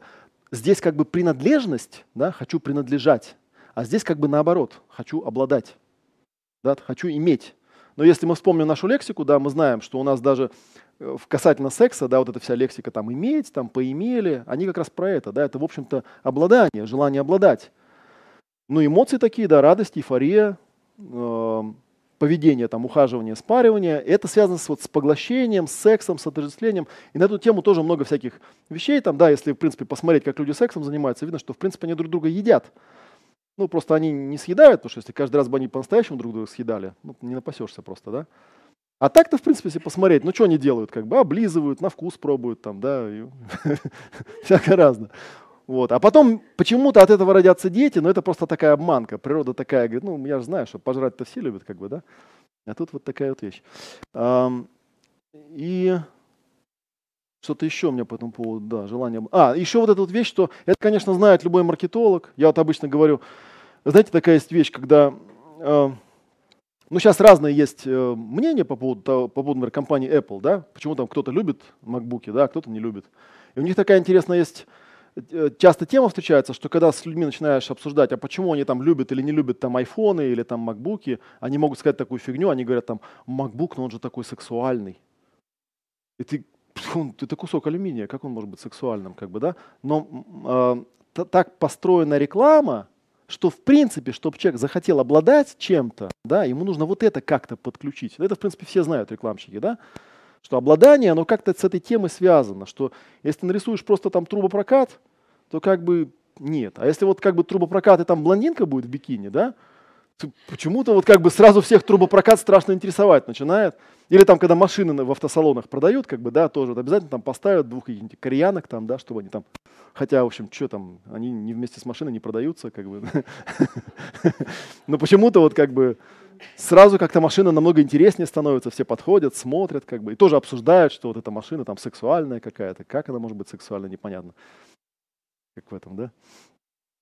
Как-то есть такой анекдот тоже древний грузинский, когда грузин купил там Волгу, да, и приехал к себе там в это село, а никто Волгу не видел тогда, все ходят, смотрят, да, а потом Аксакал подходит, смотрел, смотрел, потом увидел выхлопную трубу, говорит, э, самец.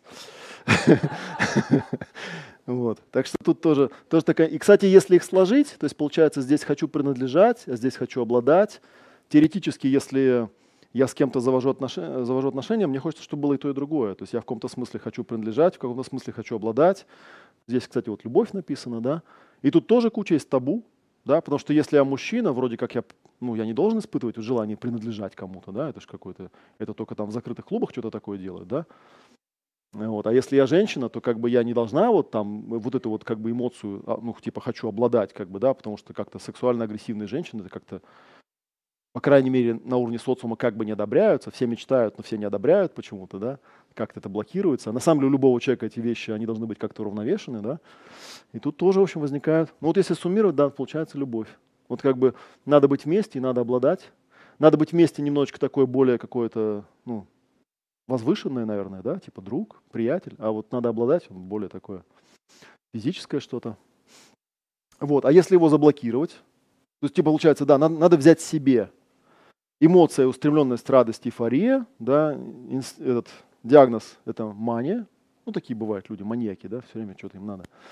Вот, такие дружелюбные, общительные, да, понебратские.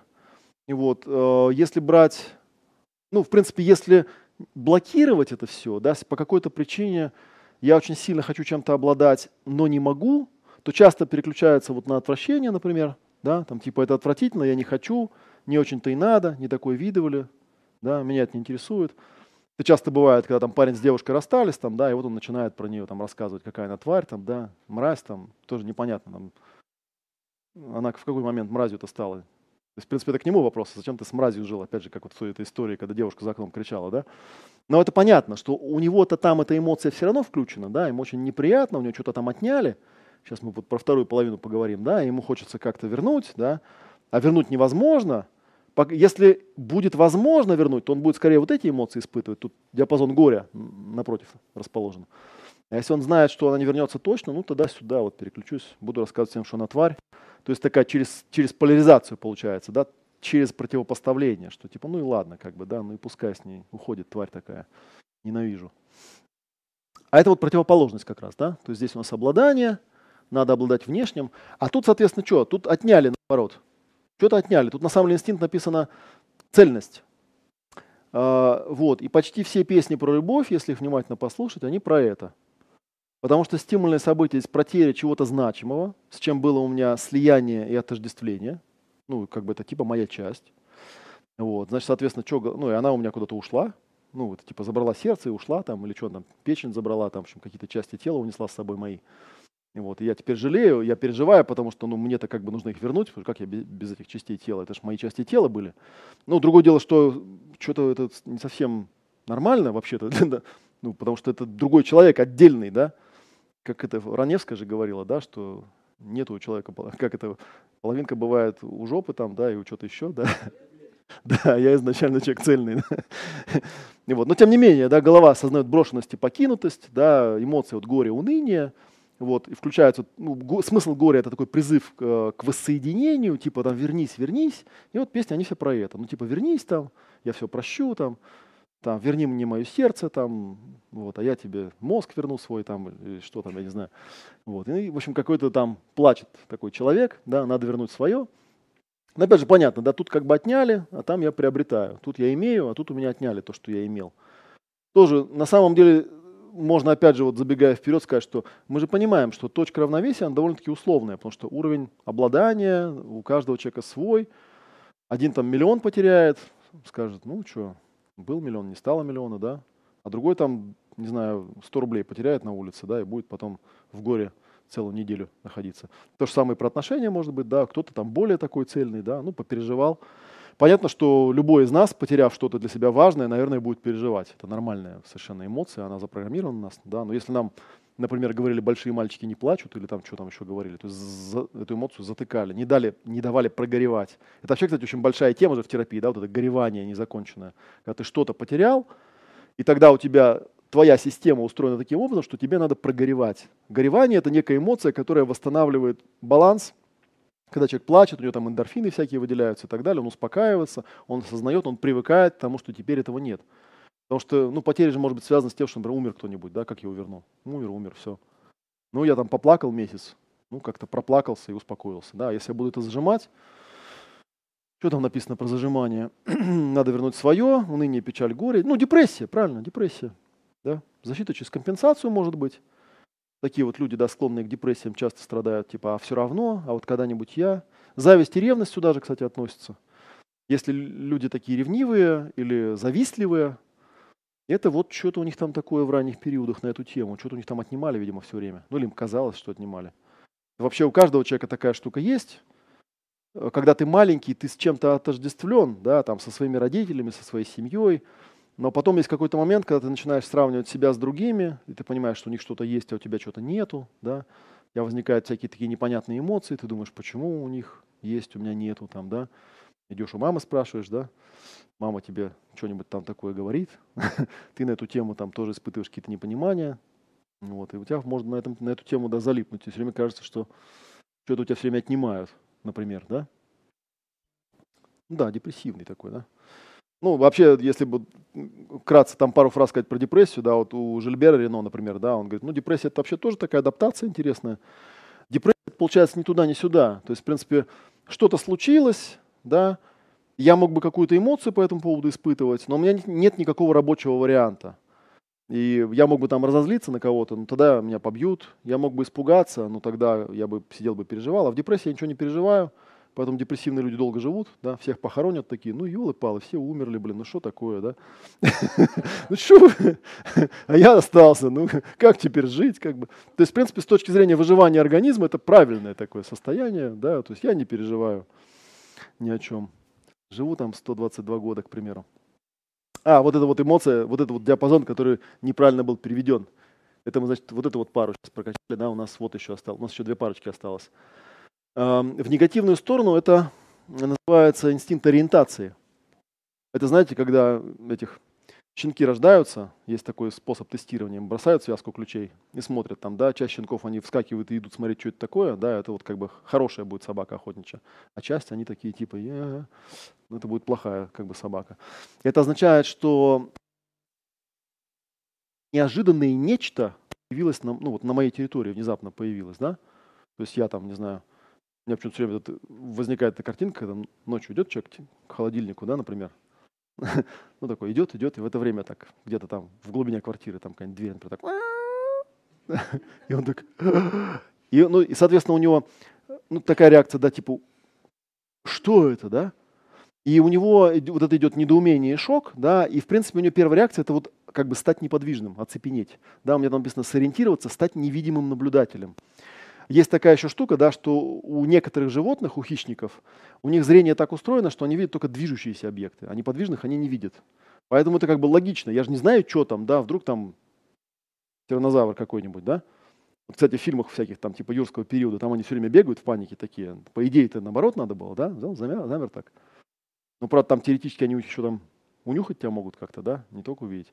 Но теоретически, чем быстрее ты бежишь, тем быстрее он за тобой гонится, да, это даже ну, про собак известно, да, что если увидел собаку, да, самое неправильное, что можно сделать, это побежать от нее. Потому что у него просто, ну, типа бежит, надо догнать, спросить, что бежит, куда бежишь, может там это, что важно. Вот, а эмоции, да, такие, неду... настороженность, слабый вариант, недоумение, шок, да, замирание. Да, люди такие дерганные бывают, у них вот это вот, у меня была одна такая студентка, можно в любое время к ней подойти сзади, так она там любила выйти, выйти покурить. Подходишь к ней сзади, так, пальчиком за плечо, она каждый раз делала вот так. Можно было делать 40, вот 50 раз в день можно было делать, она каждый раз так делала. Но опять же, да, что мы понимаем? То есть, видимо, если опять, откуда такая реакция сформировалась? Ну, видимо, где-то у нее были такие моменты, где что-то неожиданное у нее возникало в ее пространстве, и она не знала, что с этим делать. И у нее как-то вот записалось, что нужно постоянно вот как-то там реагировать. Вот часто, да, эти люди защищаются через такую инфантильность, да, такая регрессия, деменция. Типа, я такой маленький, несчастненький, пожалейте меня, я, короче, ай-яй-яй, ой-ой, там, я лег, короче, ничего не могу. Вот, ну, вроде как-то то есть ты пришел такой, да, а человек плачет, например, да? Ну, кстати, да, он может в горе, например, впасть. А ты его побить собирался, ну, тебе как-то уже неудобно, он же плачет. Ну, ладно, короче, бог с тобой, останется. В одной секте там как раз рассказывали мои коллеги, да, как они там, по-моему, это в Питере было, как они там типа шли по улице, а в 90-е годы, ну, Питер такой бандитский город, и сам по себе, он и сейчас такой же. А тогда это совсем было не очень приятно, и там есть такие райончики, вот они шли по улице, и какие-то гопники на них вышли, вот, а мы, говорит, им стали проповедовать Христа, они говорит, так посмотрели на нас и отпустили. Вот, говорит, нас типа Иисус спас. Я думаю, на самом деле они по другой причине их отпустили. Подумали, что с убогих взять Бог с ними, да, пускай идут. так что вот. А, ну и наоборот, да. А здесь, получается, на моей территории, э, на моей территории неожиданно нечто появилось, а тут у меня расширение идет, да, то есть там, где-то там, где-то там, э, новая территория, что там, да, у меня такой интерес, восторг, надо исследовать, там что-то там есть интересное, пойду посмотрю, что там, да. В принципе, тоже встроенный инстинкт, его еще называют поисковый, да, все время, ну, он у всех есть. А проблема, конечно, не с самим этим инстинктом скорее, да, а когда, например, ребенок э, ну, по какой-то причине, да, вот надо обследовать, он испытывает интерес, да, там, а ему это блокирует постоянно, да, там, розетки заклеивают, короче, по рукам бьют, запрещают все. И, вот, и он потом, у него развивается какой-нибудь там синдром, как это, СДВГ называется, да, то есть, когда он гиперактивный, он везде лезет, да, и тут еще есть такая штука, да, что часто, это же получается, да, вот разведка, гиперактивность, любопытство, часто такие люди потом учеными становятся, потому что, ну, им же страшно не давали там понять, что там такое, да, поэтому они потом всю жизнь интересуются, что же там такое-то, а? И вот. Но правда, часто они впадают здесь в защиту рационализация. То есть они то есть что, что такое рационализация? Да? Это когда я на самом деле там не был, да, и я не знаю, что там. Но мне страшно важно знать и понимать, что там. И поэтому я начинаю об этом рассуждать. Да? То есть, как вот я вспоминаю, у меня бывший мой тесть там однажды на кухне сидит и говорит, вот взять немцев, например. Вот немцы все педанты. Они вот такие, все у них квадратные, все такие педанты. Вот, а я как раз тогда полгода в Германии прожил, стал вспоминать знакомых немцев. Там вспоминаю первого, думаю, это раздолбай вообще полный. А второго там тоже так себе человек, да. Вот, ну так человек 10 вспомнил, пошел к нему, спрашиваю у него, говорю, типа, Николай Иванович, говорю, у вас есть хоть один знакомый немец? Он говорит, нету. Я говорю, а меня вот я сейчас 10 человек вспомнил, ни одного педанта, мне все раздолбай вообще какие-то редкостные. Что-то как-то я не понимаю. То есть в целом-то я, конечно, могу понять, о чем идет речь. Надо, может, не как-то в целом, как группа, да, педанты, да, а каждый по отдельности раздолбай. У нас, наверное, наоборот, да, все русские по отдельности педанты, как бы, да, все вместе раздолбай. Как-то непонятно. Вот. Ну, есть вот такие осмыслители. То есть, в принципе, это когда этот тест делаешь, индекс жизни, там они показывают, то есть там такая, такой интересный параметр, по-моему, если не ошибаюсь. Там некая шкала от 0 до 100, и оптимально это 50. То есть, что эмоция достаточно хорошо проявляется, да, и как-то я могу ее использовать. Если она как бы перенапряжена, значит, у меня ну, переизбыток этих эмоций, что-то мне... Если она совсем задавлена, ну, как бы получается, я не совсем полноценный эмоциональный человек, да, когда я вот эту эмоцию страха вообще не испытываю, да. Ну, есть же такие странные люди, у которых нет страха, да, и, в принципе, это нездоровые люди. Это вот как э, кто-то мне тут недавно писал, был такой э, человек, там, Мирин Дажоева, или он сам себя так назвал, Мирин Дажо, который себя протыкал там всякими вилками, штуками там, да. Никто не понимал, почему он, ну, как он это делает, Вот. Но он себя мог себя там мечом проткнуть вот так и ходить с этим мечом. Потом вынимал, у него ни ран, ничего не было, все заживало. Но потом что-то он там проглотил какую-то шпагу и, видимо, в неправильный день, да, и что-то лечиться не пошел, и, в общем, короче, помер от этого, да. Ну, просто э, это крайности, но вот, а что касается эмоций, сплошь рядом. Эмоций нету, это плохо, да, эмоции слишком сильно, тоже плохо, да, то есть должно быть какой-то вот оптимум, такое некое здоровое проявление эмоций. вот. Ну, тоже они, они противоположны, в принципе, это понятно, да, то есть здесь это на моей территории, здесь вообще вот эти все эмоции, это что-то на моей территории, тут что-то ужасное появилось, ну, угроза какая-то, тут вообще какая-то непонятная штука, там, да, здесь горе, ну, было что-то, у меня отняли, унесли, там, прихожу, там, хопа, нет, там, любимого магнитофона, я не знаю. Тут тоже что-то я заглотил, думал, мое, как бы, да, оказалось отравленное. Что за дрянь такая? Пришлось выплюнуть. И вот еще один диапазон. Э, смерть, да, с одной стороны. С другой стороны, я его назвал трансценденция. Сейчас я поясню и то, и другое. Да? Что такое смерть? смерть именно как состояние переживания. Да? Смерть – это потеря предназначения. А, что осознает голова? Бессмысленность. Сердце, соответственно, включает, ну, вот некое такое, ну, а что теперь, да? Вот. Ну, ну, все тогда, умирать надо, как бы самоликвидироваться. И тут интересный момент такой, что, в принципе, если так посмотреть, не очень понятно, а в чем различие между трансценденцией, которая представляет, ну, здесь вот потеря предназначения, вы потом увидите, что у трансценденции это полное выполнение предназначения. Но фишка в том, что полное выполнение предназначения и потеря предназначения – это, в принципе, одно и то же. Просто здесь потеря предназначения, оно как бы было у меня, но я не смог его реализовать и в какой-то момент осознал, что а все, без шансов. Да, и поэтому оно было утрачено. А полное выполнение, то у меня было предназначение, я достиг и понимаю, что а все, да, дальше уже ничего нет, да, типа сбылась мечта идиота, как говорят, да. И я такой, это часто бывает, вот когда люди занимаются всяким там целедостигаторством, что почему-то успех, он вот ощущается какое-то небольшое время, когда ты еще вот на контрасте, то есть ты еще помнишь себя таким, когда у тебя этого не было, да, и вот еще на контрасте это кайф, а потом раз, ты уже привык, как бы, да, и все. И потом непонятно, что с этим делать. И такое бывает. У меня вот был один приятель, который там жениться он хотел. Нам тогда было лет под 20 с чем-то там, под 30 было. И у нас была одна знакомая, которая нам рассказала, что если человек до 30 лет не женился, то все, как бы дальше без шансов. Он говорит, все, разъемы зарастают, как бы больше он не сможет никому. Вот. И он что-то как-то перепугался и в 29 лет женился. Женат был ровно две недели. Ну, потому что там у него свадьба была, он там, он программист был, все деньги вывалил на это дело. Ну, а потом оказалось, что, говорит, я поехал с ней там в какой-то медовый месяц, и, в общем, на второй день понял, что я, короче, не могу. Вот, потом он с ней три месяца разводился, но сказал, но женат я все-таки был. Поэтому все. Ну, потом у них, кстати, все нормально сложилось как-то. И вот, значит, смерть, что там про смерть у меня написано? Надо не быть. Да, то есть это вот такая штука, которую часто так формулируют. Надо не быть. Надо не быть ради какой-то системы, надо не быть ради чего-то большего. Иногда вообще человек не осознает, ну просто надо не быть. Вот закончилось у меня вот это вот предназначение, как бы, ну и что, да, и вот начинаются там суициды всякие. Может быть, защита есть такая штука, тоже психиатрический диагноз, деперсонализация. Да, это когда я, честно говоря, конечно, не могу изнутри понять, что такой человек чувствует, но я таких людей встречал. Вот он как-то не чувствует себя. Как-то он вот, что-то у него там такое непонятное. Да, типа, происходит не со мной, меня тут нет, да. Ну тогда получается, если меня нет, так как бы и не умрешь, потому что меня же нету, как я умру-то, да? Меня же нету. Ну и вроде как бы можно как-то жить. Но тяжело получается.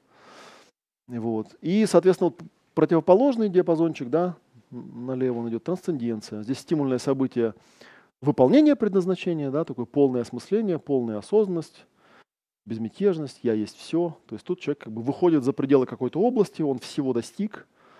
И вот я еще раз проговорю, что, как ни странно, почему-то часто это не очень приятное переживание, потому что опять все закончилось. Да, то есть был какой-то у меня там проект, или были какие-то отношения, и такое бывает, да, вот там с кем-то ты, ты нашел там свой, свой подсознательный идеал, там, да, женился или там, или вышла замуж – и там какая-то программа была отыграна, а потом раз она и закончилась. Все. И ты понимаешь, что а все. Вот смотришь на этого человека и думаешь, ну, приехали как бы, да, то есть какая-то моя программа отыгралась. А это же как бы, ну мы же люди, у нас там, мы же не по одной там эмоции соединились, не по одному намерению. Потом долго пытаешься понять, почему все закончилось. А потому что закончилось, потому что как бы было некое предназначение, оно себя израсходовало. И пора ну, другую область какую-то искать. Вообще, на самом деле, выход из этого очень простой. Говорят, что ну, во-первых, у человека должна быть не одна цель, а несколько, несколько областей каких-то, да, и на всякий случай Если вы поставили себе какую-то цель, лучше заранее подумать, а что будет, если вы случайно достигнете. Ну, поэтому это есть и поговорка, что бойтесь своих желаний, потому что пожелаешь что-нибудь, оно возьмет и сбудется, да. А кайф-то ты получаешь в момент, когда ты желаешь. Если ты что-то хочешь, вот пока его нету, ты такой, ты там испытываешь, например, там радость и устремленность, да, потому что, ну, тебе кажется, что ты туда приближаешься, например, да. Вот, а потом раз, оно и случилось. И ты такой, ну, блин, наступило утро, да. Зачем теперь? Зачем теперь жить? Какой смысл? Да, я есть все, созерцание, сияние, бесконечность. Но я вот эти слова еще скажу, да, что слова я подбирал просто исходя из... э, что-то мне там студенты говорили, когда бродили по этому коврику. И вот что-то я там сам формулировал. Да, бывает защита, бывает такое, что человек там, типа, я в Бога не верю, да, потому что в детстве просил у него велосипед, он мне его не дал, поэтому не верю, да. То есть отказ верить такой, да, и вот такие есть люди, там, «А вы мне покажите, а вы мне докажите, а вы мне принесите, тогда поверю, а так вот не поверю, там, вообще вы жулик, там, и так далее. Меня такие люди все время веселят. Что ты взял, что я тебе что-то буду доказывать? Ну, не веришь и не веришь, ну иди себе, Вася, гуляй. Нет, ты докажи. Ну, Не собираюсь я ничего тебе доказывать, такая вещь. Вот. Ну и вот момент, который мы проговаривали, вот сейчас можно, чтобы коврик окончательно картировать, да, что сложные эмоции – это сочетание основных. Да, видите, я такой нарисовал тут. Ну, это спектр какой-то. На самом деле здесь можно было нарисовать эквалайзер. Помните, как на магнитофонах были? Здесь, может, где-нибудь есть такие эквалайзеры, когда разные частоты, там низкие, высокие. Ну, вот у нас, грубо говоря, там 10 движочков таких, да, то есть можно так вот развернуть. И представь себе, что в каждый конкретный момент, конечно же, человек испытывает не одну какую-то эмоцию, он испытывает ряд эмоций, которые как-то суммируются. Самые распространенные, часто люди спрашивают, но есть же такие эмоции, их даже некоторые считают основными, например, обида. Да? Вот у русских обида, ну это как обида, это все знают, что такое обида. Вот. Но прикол заключается в том, что когда ты разворачиваешь коврик, да, говоришь человеку, вот встань сюда, вот вспомни какой-нибудь случай, где у тебя есть обида. Мы сейчас проговорим, как с этим ковриком работать, да? А, и он начинает вспоминать, ну вот что первое, да? И кто-то говорит, кто-то мне вот недавно, я этот тест проводил, человек говорит, ну как, обида это понятно, ты злишься на человека, потому что козел, вот козел, да, это злость, вот прям досада, злость, вот она обида, ну просто называется по-другому, но это и есть обида. А другой говорит, нет, у меня обида, ну обида как, это я сижу такой, мне так печальненько, вот у меня печаль такая, и угасание такое, да, и я такой думаю, ну что за придурок, как бы, да, вот это, вот это обида, вот. Вот, а третий встает, там говорит, нет, ну обида не так, обида это там недоумение какое-то, ну что, как он так вообще мог-то, да, и отвращение, например, да, потому что, ну, бф, рот какой-то вообще, вот это обида. И на самом деле вот это вот интересно, что как только ты начинаешь вот эти эмоции разбирать, то тут ты понимаешь, что вообще в языке очень много обманок. Например, когда там стыд. А что такое стыд? Это же тоже эмоция, да? Вот встань на коврик, посмотри, а стыд у тебя чего? Вот ты сейчас что там? Что там, страх у тебя может быть? Может быть страх, а может быть нет, я не знаю. Ну, я, у меня стыда нету, поэтому я, у меня проблемы с картированием стыда. Никогда не понимал, что это такое. Говорит, тебе не стыдно? Я говорю, нет, а что? Тварь типа, потому что ты, да? И тут, ну, я злиться начинаю тогда, потому что я эпилептоид. Вот. И все. Или что там у нас еще? Обида, стыд. э, Что еще у нас любимое это из таких? В английском, да, вина. Но в английском тоже. В английском есть такое устойчивое, устойчивое выражение. Shame, blame and regret. Это типа стыд, обвинение и сожаление. Когда вот типа. Там тоже, кстати, есть слова, названия эмоций, которые на русский никак не переводятся. Вот там у Жильбера есть такая любимая эмоция, градж называется. Что это такое? То ли ненависть, то ли злость, то ли обида какая-то, то ли еще что-то.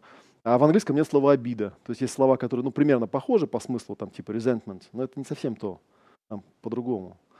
И, вот. и получается, что... И вот мы можем посуммировать эти штуки, там, по-моему, на следующем этом, да, вот такую я нарисовал табличку. Ну, понятно, что, смотрите, даже если мы будем их по две суммировать, тут сколько всего эмоций? Тут 10 диапазонов, каждый диапазон я разложил на 3. То есть, в принципе, 30. Ну, здесь э, инстинкты, четвертый это инстинкты. Там надо бежать, надо стоять, надо не быть, надо вернуть свое, надо избавиться, надо уничтожить, надо обследовать, я есть все, надо обладать, надо быть вместе. То есть эмоций 30. Да если мы их по две будем суммировать, да, их получится 900. Ну, пополам 450. Потому что от перестановки слагаемых сумма не меняется. Уже 900. А если по 3, ну там, по-моему, это вот, как это называется, типа 30 факториал какой-то, можно посчитать, короче. Там какое-то безумное число этих эмоций получается.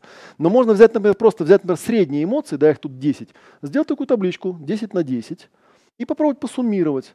Ну, я вот ее обычно студентам оставляю пустую, можно, я не знаю, могу слайдики куда-нибудь эти выложить, потом прислать, да. Можно посуммировать, там, взять, например, злость, там, да, и там со страхом. Может ли быть злость со страхом? Да запросто может. Злюсь там, да, думаю, но боюсь, как бы, да. И вот посуммировать и посмотреть. И там тоже очень много интересных эмоций обнаруживается. Но, правда, для этого, конечно, нужно сначала немножечко их ну как-то что ли закрепить, то есть по коврику как-то походить, позакреплять, посмотреть. Кое-какие я здесь прописал, да, ну вот про покорность мы говорили, да, это еди... то есть есть некий объект, который одновременно угроза и друг. Ну и тогда, ну что, он страшный друг. вот. Например, э, страх, да, и недоумение. Страх и недоумение. То есть я чего-то боюсь, и мне вообще непонятно, что это такое. Вот у меня написано смятение. Но я не стал их там по три суммировать, потому что тут, наверное, у каждого свои слова будут, да. Или, например, э, значит, непонятно, что возникло, и, короче, надо не быть, да, надо не быть. То есть я там, да, вышел из этой, из спальни, да, с любовницей, а там дверь открывается, и жена заходит. И тут у меня такое, ой, что это, да, и надо не быть сразу. Омертвение такое возникает у меня, да. И вот. Или тут что тут, горе, да, горе и вот надо не быть. Горе надо не быть, апатия это называется, да. То есть горе, то есть потерял что-то очень важное, да, отняли у меня, да. Ну и весь смысл пропал при этом тогда. А что, зачем тогда вообще? То есть наоборот, вот когда уже потом, когда жена развернулась и вышла уже, у меня омертвение прошло, наступила апатия. Потому что как, что теперь делать-то? Или, например, горе, горе и отвращение, да ну, у меня там пример вспоминается, например, у вас был друг, да, какой-то очень близкий друг, и он там обманул, деньги у вас украл. И у вас, с одной стороны, горе, потому что это был друг, он был любимый друг, а с другой стороны, он сволочь, он у вас деньги украл, как бы отвращение, как можно быть такой тварью, да? Называется презрение. Презрение считается, кстати, интересно, что, смотрите, можно же тут тоже полярность увидеть, да? Любовь, противоположность, получается презрение. Я вот эту тему тоже выловил, я когда-то однажды, есть такой писатель Малькольм Гледуэлл. А, ну, он такой журналюга, он пишет разные такие, на разные темы пишет статьи, потом из них книжки такие собирает. Я не помню, в какой из его книжек, сейчас у него уже штук пять, наверное. У него там есть такой рассказ, как он э, пошел к одному семейному психологу, и ему этот семейный психолог сказал, что он может взять любую семейную пару, вот, дать им какую-то сравнительно нейтральную тему для разговора, и через 15 минут там 100% сказать, как бы останутся они вместе или разойдутся. И он им говорит, если хочешь, я могу тебя потестировать. У меня есть там видеозаписи вот этих бесед, ну, где я уже знаю точно, развелись они или нет, можешь себя протестировать. Я там дам эти 10 их бесед, ты посмотришь, скажешь мне, кто остался вместе, кто развелся. Вот. И, ну, он там не угадал, короче, ничего. Вот. И когда он стал у него спрашивать, а как он это делает, на самом деле у него очень сравнительно простой метод. Он составил список эмоций, и каждой эмоции он дал какую-то циферку, плюс или минус. Вот. И, соответственно, когда они разговаривали, он просто отмечал эти эмоции и ставил себе там галочку, а потом суммировал, у него получалась цифра. И вот у него самая минусовая эмоция, у него было презрение. И он... Ненависть тут тоже есть. Ненависть – это разрушение с отвращением. Вот оно. Разрушение, разрушение с отвращением. Ну, как бы тут близко. Тут покорность и ненависть, видите? Кстати, можно ненавидеть и быть покорным одновременно, да, можно презирать и любить одновременно. Просто меня вот это вот зацепила штука, да, что получается, действительно, в каком-то смысле технически он доказал, да, что презрение, да, contempt, это по-английски называется, что это самая такая эмоция, то есть он, он даже говорил, это вообще такая эмоция, что если даже вот два раза там я ее отметил за разговор, да, когда там что-то там муж жене говорит, он такие типа, ну все, это уже как бы до свидания. То есть это ну, потом оно как ну, начинает разрастаться, потому что человек это чувствует, это же отвержение получается, да? Это отвержение, да, с отождествлением каким-то. То есть он, видимо, считает каким-то объектом, который ему принадлежит, при этом презирает еще, да. Ну и люди чувствительные, они, кстати, эта эмоция самая обидная, пожалуй, да, когда тебя презирают. Вот что может быть еще обиднее, да, чем когда тебя презирают. Ну, ну, про ненависть вот мы сказали. Любовь, презрение. Там ненависть – это злость и отвращение. То есть препятствие хочется это разрушить, при этом оно отвратительное препятствие, гадкое, мерзкое, поэтому я его ненавижу, да, за что-то там. поэтому ненависть, да. А вот тут интересно, да, если злость, например, тут соседняя эмоция оказалась исследование, да, надо обследовать, надо догнать и обследовать, но при этом разрушить. Называется кураж, да, это я бегу за врагом, ну, у меня же враг тут, да, за врагом бегу, думаю, сейчас я догоню, обследую, что там у тебя внутри. я вижу, что бегу-то я быстрее, чем он, и догоняю его, догоняю, сейчас я его догоню и все-таки узнаю, что у него там внутри находится, да. И я такой в кураже думаю, сейчас выхватишь у меня. Вот, у меня такой восторг там, да, и ярость может быть. Такая, в принципе, позитивная эмоция.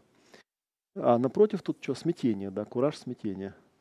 Ну да, то есть тут у меня был страшный объект, я не знаю, что с ним делать, а тут я за ним гонюсь, и ну я знаю, что я с ним буду делать, я его разрушу. Потом есть у меня тут трансценденция и блаженство называется, да? То есть это такое бывает, надо в медитации, когда ты решил какую-то тему исследовать или проработать, да, и вдруг ты понял все об этой теме, и ты испытываешь блаженство, то есть ты понял, в чем смысл вообще, да? Вот.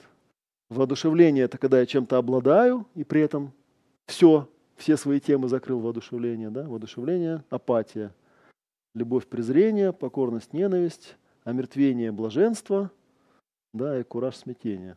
Ну, на самом деле можно суммировать и вот эти, просто тут непонятно, как это нарисовать. Вот можно, да, потренироваться и посмотреть. Очень много интересного возникает, потому что когда с этим работаешь, всегда, конечно, интересно ну, свои подобрать слова, потому что у нас внутри свой есть какой-то вокабуляр, как мы, вот как мы эти эмоции называем для себя, чтобы, ну, вот как бы, чтобы, когда я проговариваю это название, чтобы прям вот, да, такие внутренние мурашки пробежали, я подумал, да, это вот точно она. Да, чтобы прям какой-то... Ну, вообще можно потренироваться, можно каждую эмоцию ее уже можно как через метафору еще какую-то описывать. В принципе, вы заметили, что когда я описываю, проще всего показать на примере. Это вот когда работаешь, у меня вот прошлая презентация была про символическое моделирование, когда я рассказывал здесь, да, и э, я, по-моему, там это не говорил, что когда тебе клиент говорит, например, что он испытывает страх, это же он, в принципе, ничего не сказал. Ну, страх. А какой страх? Потому что можно очень легко это показать на метафоре. говорю, представьте себе, вот вы, например, вы, например, э, э, в, этом, в подводном костюме с маской сидите в такой клетке, да, вас там опустили, чтобы ну, на акул посмотреть, да, и вдруг там из темноты такая акула выплывает, да, вы что испытываете? Ну, страх, да? Вот вы его как-то сейчас там испытали, страх. Страх же? Страх. Да, ну или там, может, не страх, может, кто-то восторг испытал, не знаю. И вот. А есть другой способ, да, допустим, вы там, я не знаю, сидите, у вас билета нет, и тут контролер зашел. Тоже страх, но другой, да. Или, например, вы там, не знаю, там, э, что там еще может быть, не знаю, едете через границу украинскую, да, вам говорят, давайте документы. Да? И у вас тоже возникает какой-то страх. И там в каждой, в каждой ситуации страх будет какой-то другой, немножечко другой, чуть-чуть. И его иногда ну, не опишешь словами, так вот просто. Вот. Да, ну и, собственно, вот как с ним... Вот у меня там второй стендик, называется «Пять точек баланса». Как работает, как с ковриком вообще работают, да? Я, в принципе, с ковриком он есть э, в четырех размерах у меня, хотя, в принципе, можно вообще любого размера сделать. Самый большой коврик это вот такой. Я могу даже расстелить. Я тогда буду ходить день перед телевизором. Эх, я просто в ботинках, в ботинках по, ним, по нему лучше не ходить. Мне кажется, на нем следы будут оставаться. Сейчас я потопаю и проверю. Да не, вроде нормальные ботинки у меня, да. Вот, то есть, э, чем хорош? Красивый какой. Э, чем хорош коврик? Да? Мы ставим человека посередине, объясняем, да, что это точка равновесия, и мы попробуем эти эмоции как бы в пространстве якорить, когда ты будешь ходить. Пять точек баланса – это техника, которую я придумал. Она такая базовая техника для демонстрации того, как вообще, в принципе, работают с какими-то переживаниями. Да? Пять точек баланса, они, они вот такие, вот они там описаны. Да? Первая. Первая точка баланса такая. Стоп. Есть ли вообще ситуация? Что такое ситуация? Несовпадение, действительного и желаемого. Или ожидаемого чаще бывает, потому что желаемое это надо быть осознанным, это надо что-то пожелать, поставить цель, а потом обломаться. В большинстве случаев такого не бывает. В большинстве случаев, когда у нас травма, это мы куда-то шли, так на автомате думали, что сейчас все будет хорошо, там, да, или вообще ничего не думали, просто ожидали. Оно бах, и как-то оно, в общем, случилось не так, как мы ожидали. Да? И вот мы что-то начинаем испытывать. И на самом деле на этом вопросе можно вообще очень многих людей подловить. Потому что, видите, здесь вопрос вообще, есть ли тут ситуация? То есть э, я всегда обычно говорю так, э, когда приходит к вам человек, у него все проблемы делятся на две категории. Первая категория – это когда что-то есть, а хочется, чтобы не было. Да? А вторая категория – когда чего-то нет, а хочется, чтобы было. Ну и в любой ситуации есть оба элемента, естественно. Есть точка А, когда что-то есть, а хочется, чтобы не было. Есть точка Б, вот то, чего нет, а хочется, чтобы было. человек хочет отсюда попасть сюда. И когда ты с ним на эту тему просто поговоришь, да, то ты много чего узнаешь что, например, на свете дофига есть людей, которые вообще не знают, что они хотят, чтобы было. Вот, и по этому поводу у меня вот есть такая, э, такой тоже анекдот с семинара, да, вот когда я там эти, ну, начал такие техники развивать, там было такое упражнение, где нужно было на первом шаге описать, собственно, ситуацию. Ну, возьмите какой-нибудь конфликт там, бытовой, любой какой-нибудь. Вот, ну, опишите, что случилось-то, да? Ну, это люди легко делали, описывали. Я говорю, ну, хорошо, вот это там, эм, ну, шаг номер два, там, да, у кого это на самом деле эта ситуация? Потому что тоже такое бывает, что человек там понапридумывал, что у него ситуация, но это должна быть твоя ситуация, потому что если ты за кого-то переживаешь, что ну, как минимум, тогда тебе нужно сказать, я теперь не я, я теперь тот, у кого эта ситуация, да, и работать за него тогда уж, раз уж на то пошло, как бы, если тебя это торкает, да. Вот. А бывает иногда, что, в принципе, достаточно просто признать, что это не моя ситуация, ну, просто не моя, и она ко мне никак не касается. И, кстати, обратите внимание, что часто очень, когда к вам приходит расстроенный человек, вы у него, первый вопрос, какой у него задаете ему? Что случилось? А второе, а к тебе-то это какое отношение имеет? Ну, потому что это логично. Действительно, а какое оно к тебе-то имеет отношение? часто бывает, что прям такое, ну, приходится такую беседу проводить, что тебя-то это не касается, там, да, ну и что? Да, как вот мне понравилось, э, есть такой у меня приятель, знакомый, Роберт Туйкин, который там для детей проводит всякие семинары. Вот, его спрашивают, а вот если ребенок двойку получил, вот как на это реагировать? Ребенок двойку получил, как бы, да, что делать-то? А Роберт говорит, а я у него спрашиваю, ну и чему ты научился? Потому что он в школу ходит учиться, а не оценки получать. Мне важно, чему он научился. Если он получил двойку и научился, это лучше, чем если он получил пятерку и не научился. Потому что потом школа закончится, ему жить надо будет, да, а то, что у него там полный аттестат пятерок, ему это никак не поможет. Важно, чему он научился. Теоретически мы понимаем, что вроде как должно быть, ну типа пятерка это хорошо научился, а двойка плохо научился. А ведь на самом-то деле ведь кто его знает, да, может быть прямо наоборот. Так что вот, да, какое отношение к тебе имеет эта ситуация, да? Ну, допустим, мы выяснили, что ситуация есть, да, и она к нему имеет отношение, и мы его вывели на коврик, поставили, вот теперь давай посмотрим. Значит, ситуация, да, у кого на самом деле ситуация, что ты по этому поводу переживаешь? И оно очень простое такое упражнение, да, когда я говорю, теперь вот попробуй взять это переживание и вот почувствовать, что ты чувствуешь, и найти, где это переживание, какое оно. Тут у нас есть интересное, кстати, наблюдение такое, да что, ну я уже говорил, да, что, конечно, там эквалайзеры, скорее всего, врубаются все 10 сразу, потому что, ну, организм штука такая. Вот, но тем не менее, можно их как-то разложить. Там условно или реально эти эмоции идут за, друг за другом, не так важно, можно их попробовать картировать. То есть можно спросить, ну, вот какое первое ощущение возникает? Вот, и, ну, тут два примера вот я вспоминаю все время, да, один пример про меня самого, когда я, э, у меня был, есть в YouTube один ролик, а можно я чуть-чуть к вам оттащу этот коврик? Как-то здесь зажимает в пространстве, там стоит вот сюда, нет, ну, вот сюда вот, вот так вот чуть-чуть я там буду стоять, мне будет проще на него смотреть. Как-то, да, места побольше будет. Там был такой ролик, его можно, кстати, даже найти. Это была реклама, по-моему, игры компьютерной. Игра называется War, War Thunder.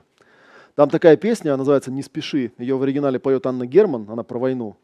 Ее там поет группа Мураками, они там очень, ну, очень она такая пронзительная песня, она про войну, а меня про войну вообще это все нахлобучивает. У меня по папиной линии все там вояки были, не знаю, до какого-то там поколения, несчитанного. Насколько я знаю, там, вот, насколько я знаю свой род по папиной стороне, они все были военные. Я первый в роду пацифист. Я даже в армии не был.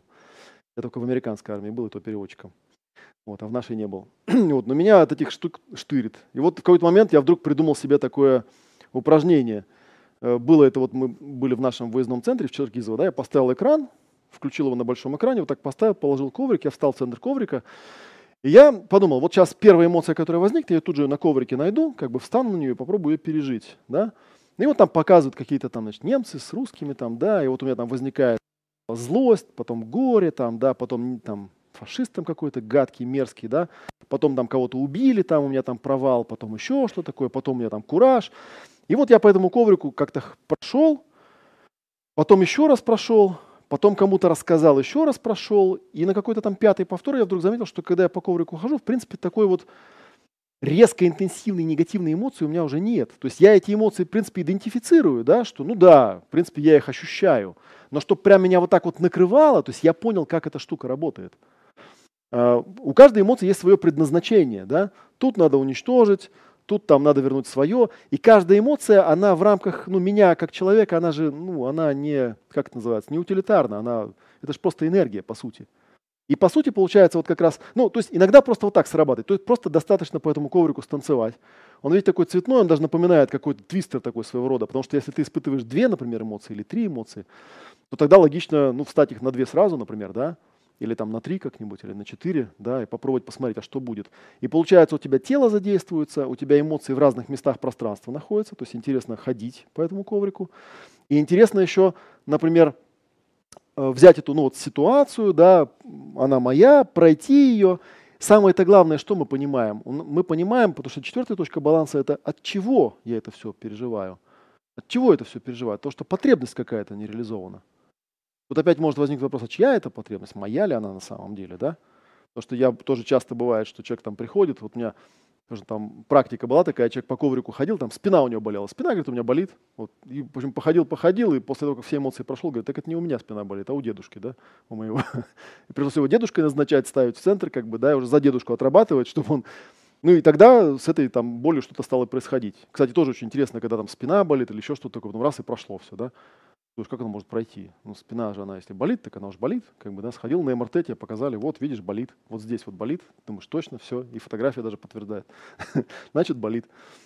Приходишь потом к врачу, говоришь, а уже не болит. Он говорит, ну, это уже все, это уже пошла у вас там пятая стадия, скоро умрете. Смотрите, какая интересная вещь. Я это уже мельком упоминал. Вот представьте себе, да, ну, там у меня был человечек, вот у меня там живот, сердце и голова. В сердце у меня, соответственно, распределительный канал, вот такой, да.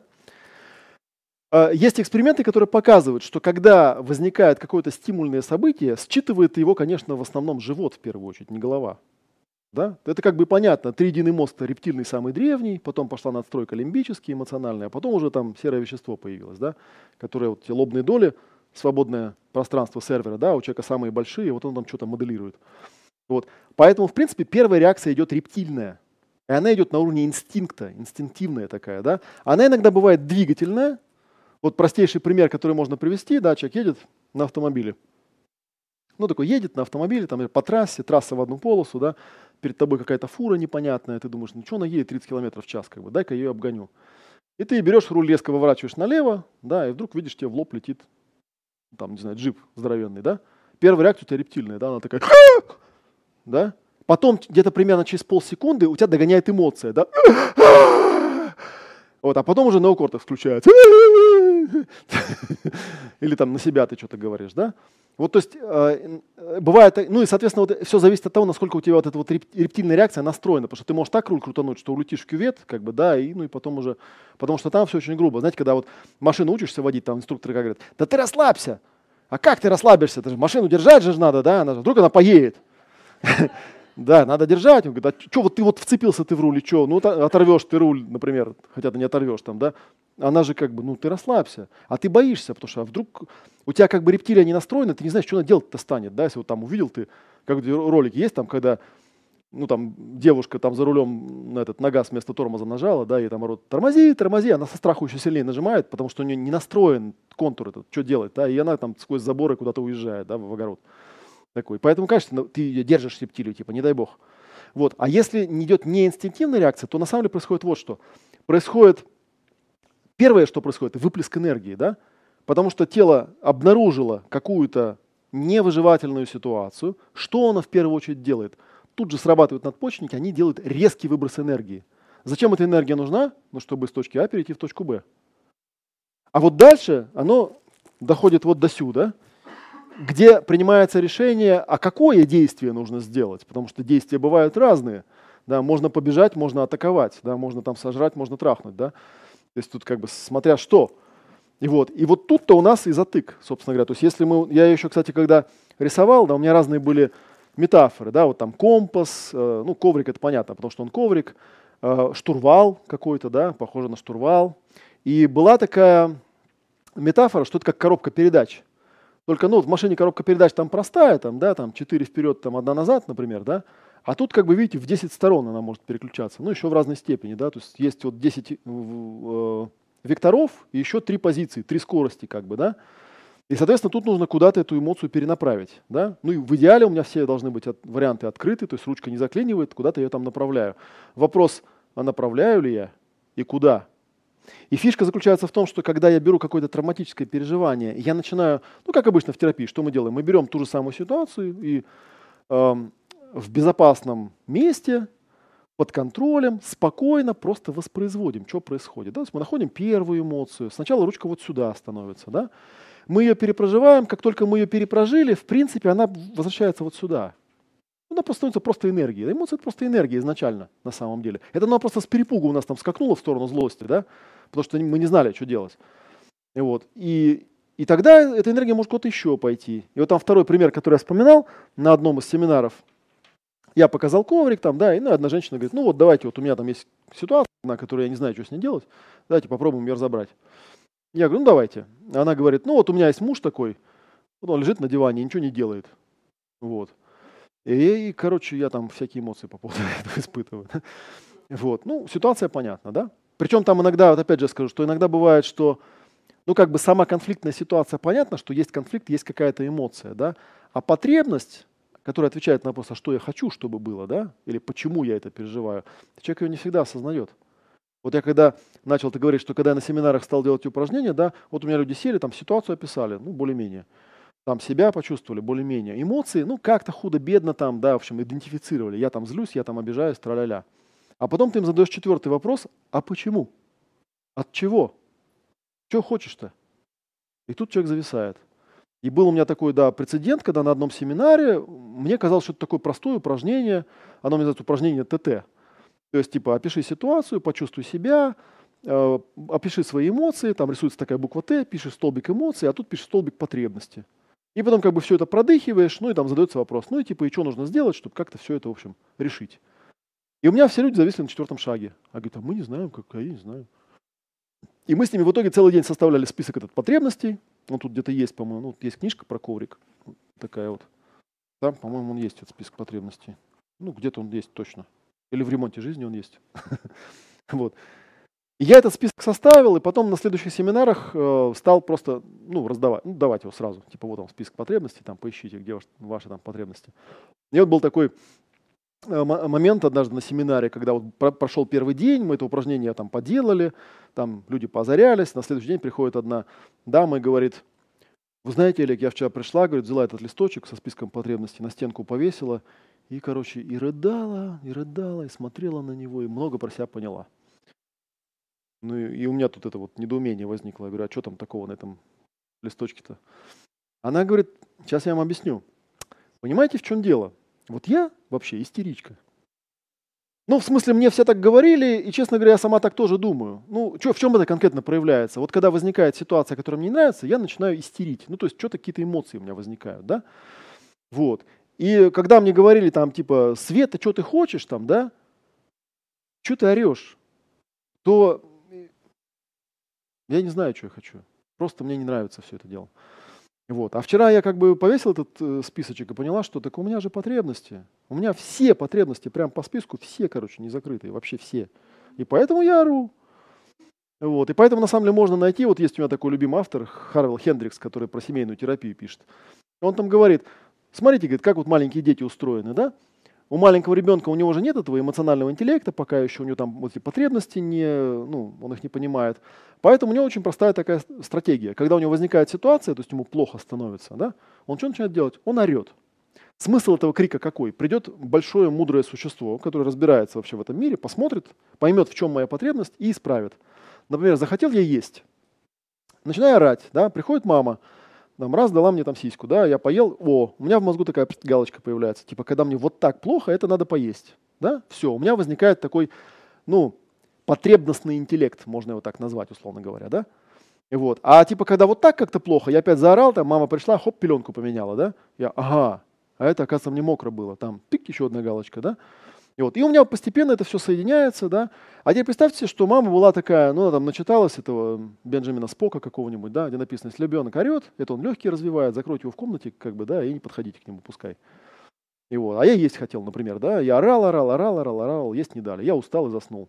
Только я заснул, мама приходит, раз мне там, еду, ну, типа сиську дала, да. А я не хочу уже. Я уже наорался, как бы, я спать хочу. Да? А потом что, мне 16 лет, мне мама спрашивает, ну чем ты хочешь в жизни заниматься? Я говорю, не знаю. Ну ты почувствуй внутри. Ну, не знаю. Я думаю, да что ты ко мне пристала, отстань от меня, да? Я маме говорю.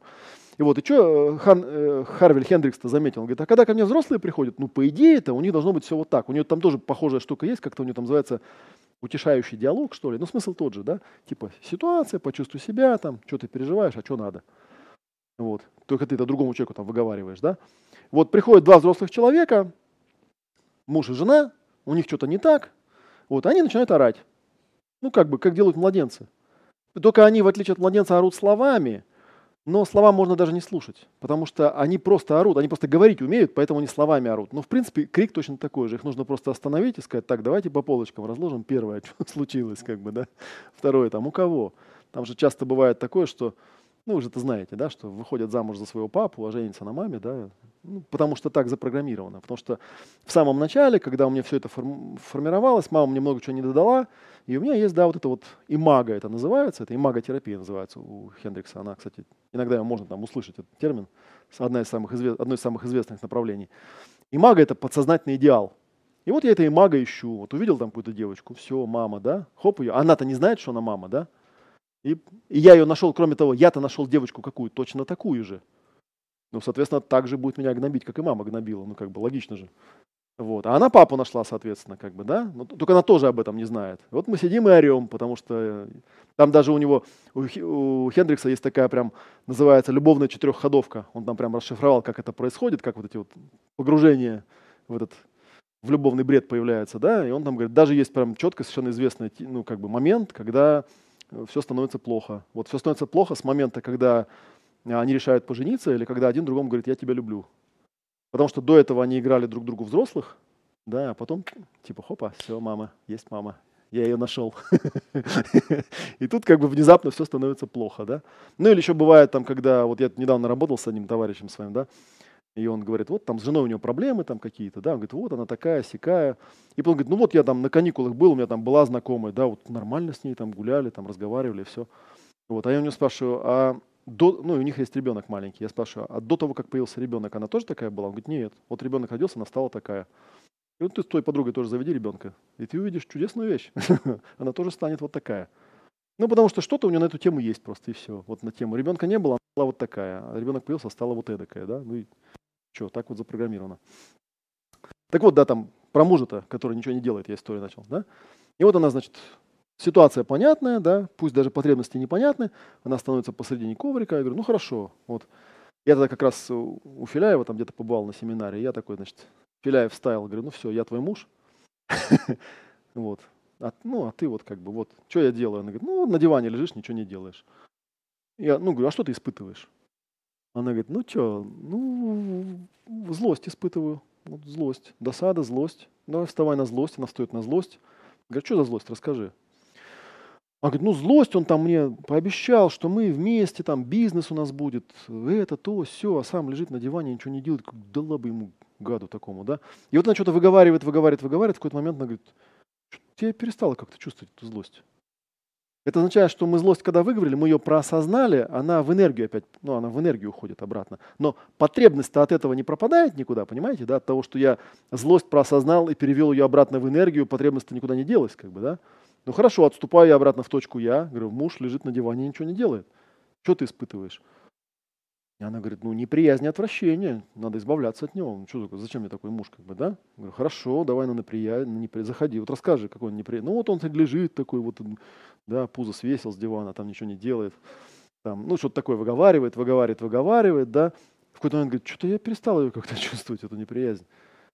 Ну, возвращаемся опять в точку я. Муж лежит, ничего не делает. Она говорит, у меня горе и печаль теперь. Ну, что за жизнь такая? Ну, столько планов было. И она, ну и вот, и повторяю, эта история повторяется. Она мне в итоге весь коврик обошла, весь. Там она уже там, говорит, не, ну в принципе можно там его сказать, ну Вася там, или как его там звали, не знаю, там, ну давай там, к светлому будущему, да, а Вася такой, э. и вот. Не получается. Это значит, она останов... Там же все время идет как, есть ситуация, почувствовал себя, там, да, эмоцию выразил, осознал потребность, ну и пытаешься подобрать какой-то выход, а что нужно предпринять-то, да? Опять же, с точки зрения вот этой триединой системы, ну какую-то эмоцию надо, видимо, применить. И тут она оказывается в ситуации, когда все варианты испытала, испробовала, ни один из них не срабатывает, что делать непонятно. И она такая на меня, а что делать? Я говорю, ну что делать? Ну встань посередине, скажи мне, что делать? Что нужно предпринять для решения этой ситуации? Что можно предпринять? Можно что-нибудь предпринять? Она говорит, нет, ничего же не меняется. Я говорю, ну, Ничего не меняется. Ну, ну обычно я э, э, спрашиваю тогда в этот момент у клиента, а сколько времени ты так живешь? Да, он говорит, 7 лет. Говоришь, ну, сколько еще хочешь так прожить? Еще можно 7 лет. Можно еще 3 раза по 7 лет. Люди обычно не меняются. Люди меняются, ну, когда им очень сильный какой-нибудь стимул. создашь внешне, и то лучше на это не рассчитывать, да? Лучше рассчитывать на себя. Ну ты же вот сделала тест, ну видишь, ничего не получается, что теперь делать? Она такая, не, что-то как-то...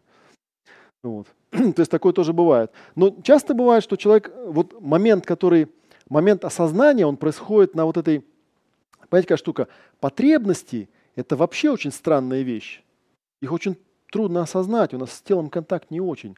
А эмоции – это не, нечто среднее, она получается между головой и животом. Эмоции-то, ну мы все эмоции хорошо чувствуем, да, это как хвостик, за который можно ухватиться и почувствовать что-то.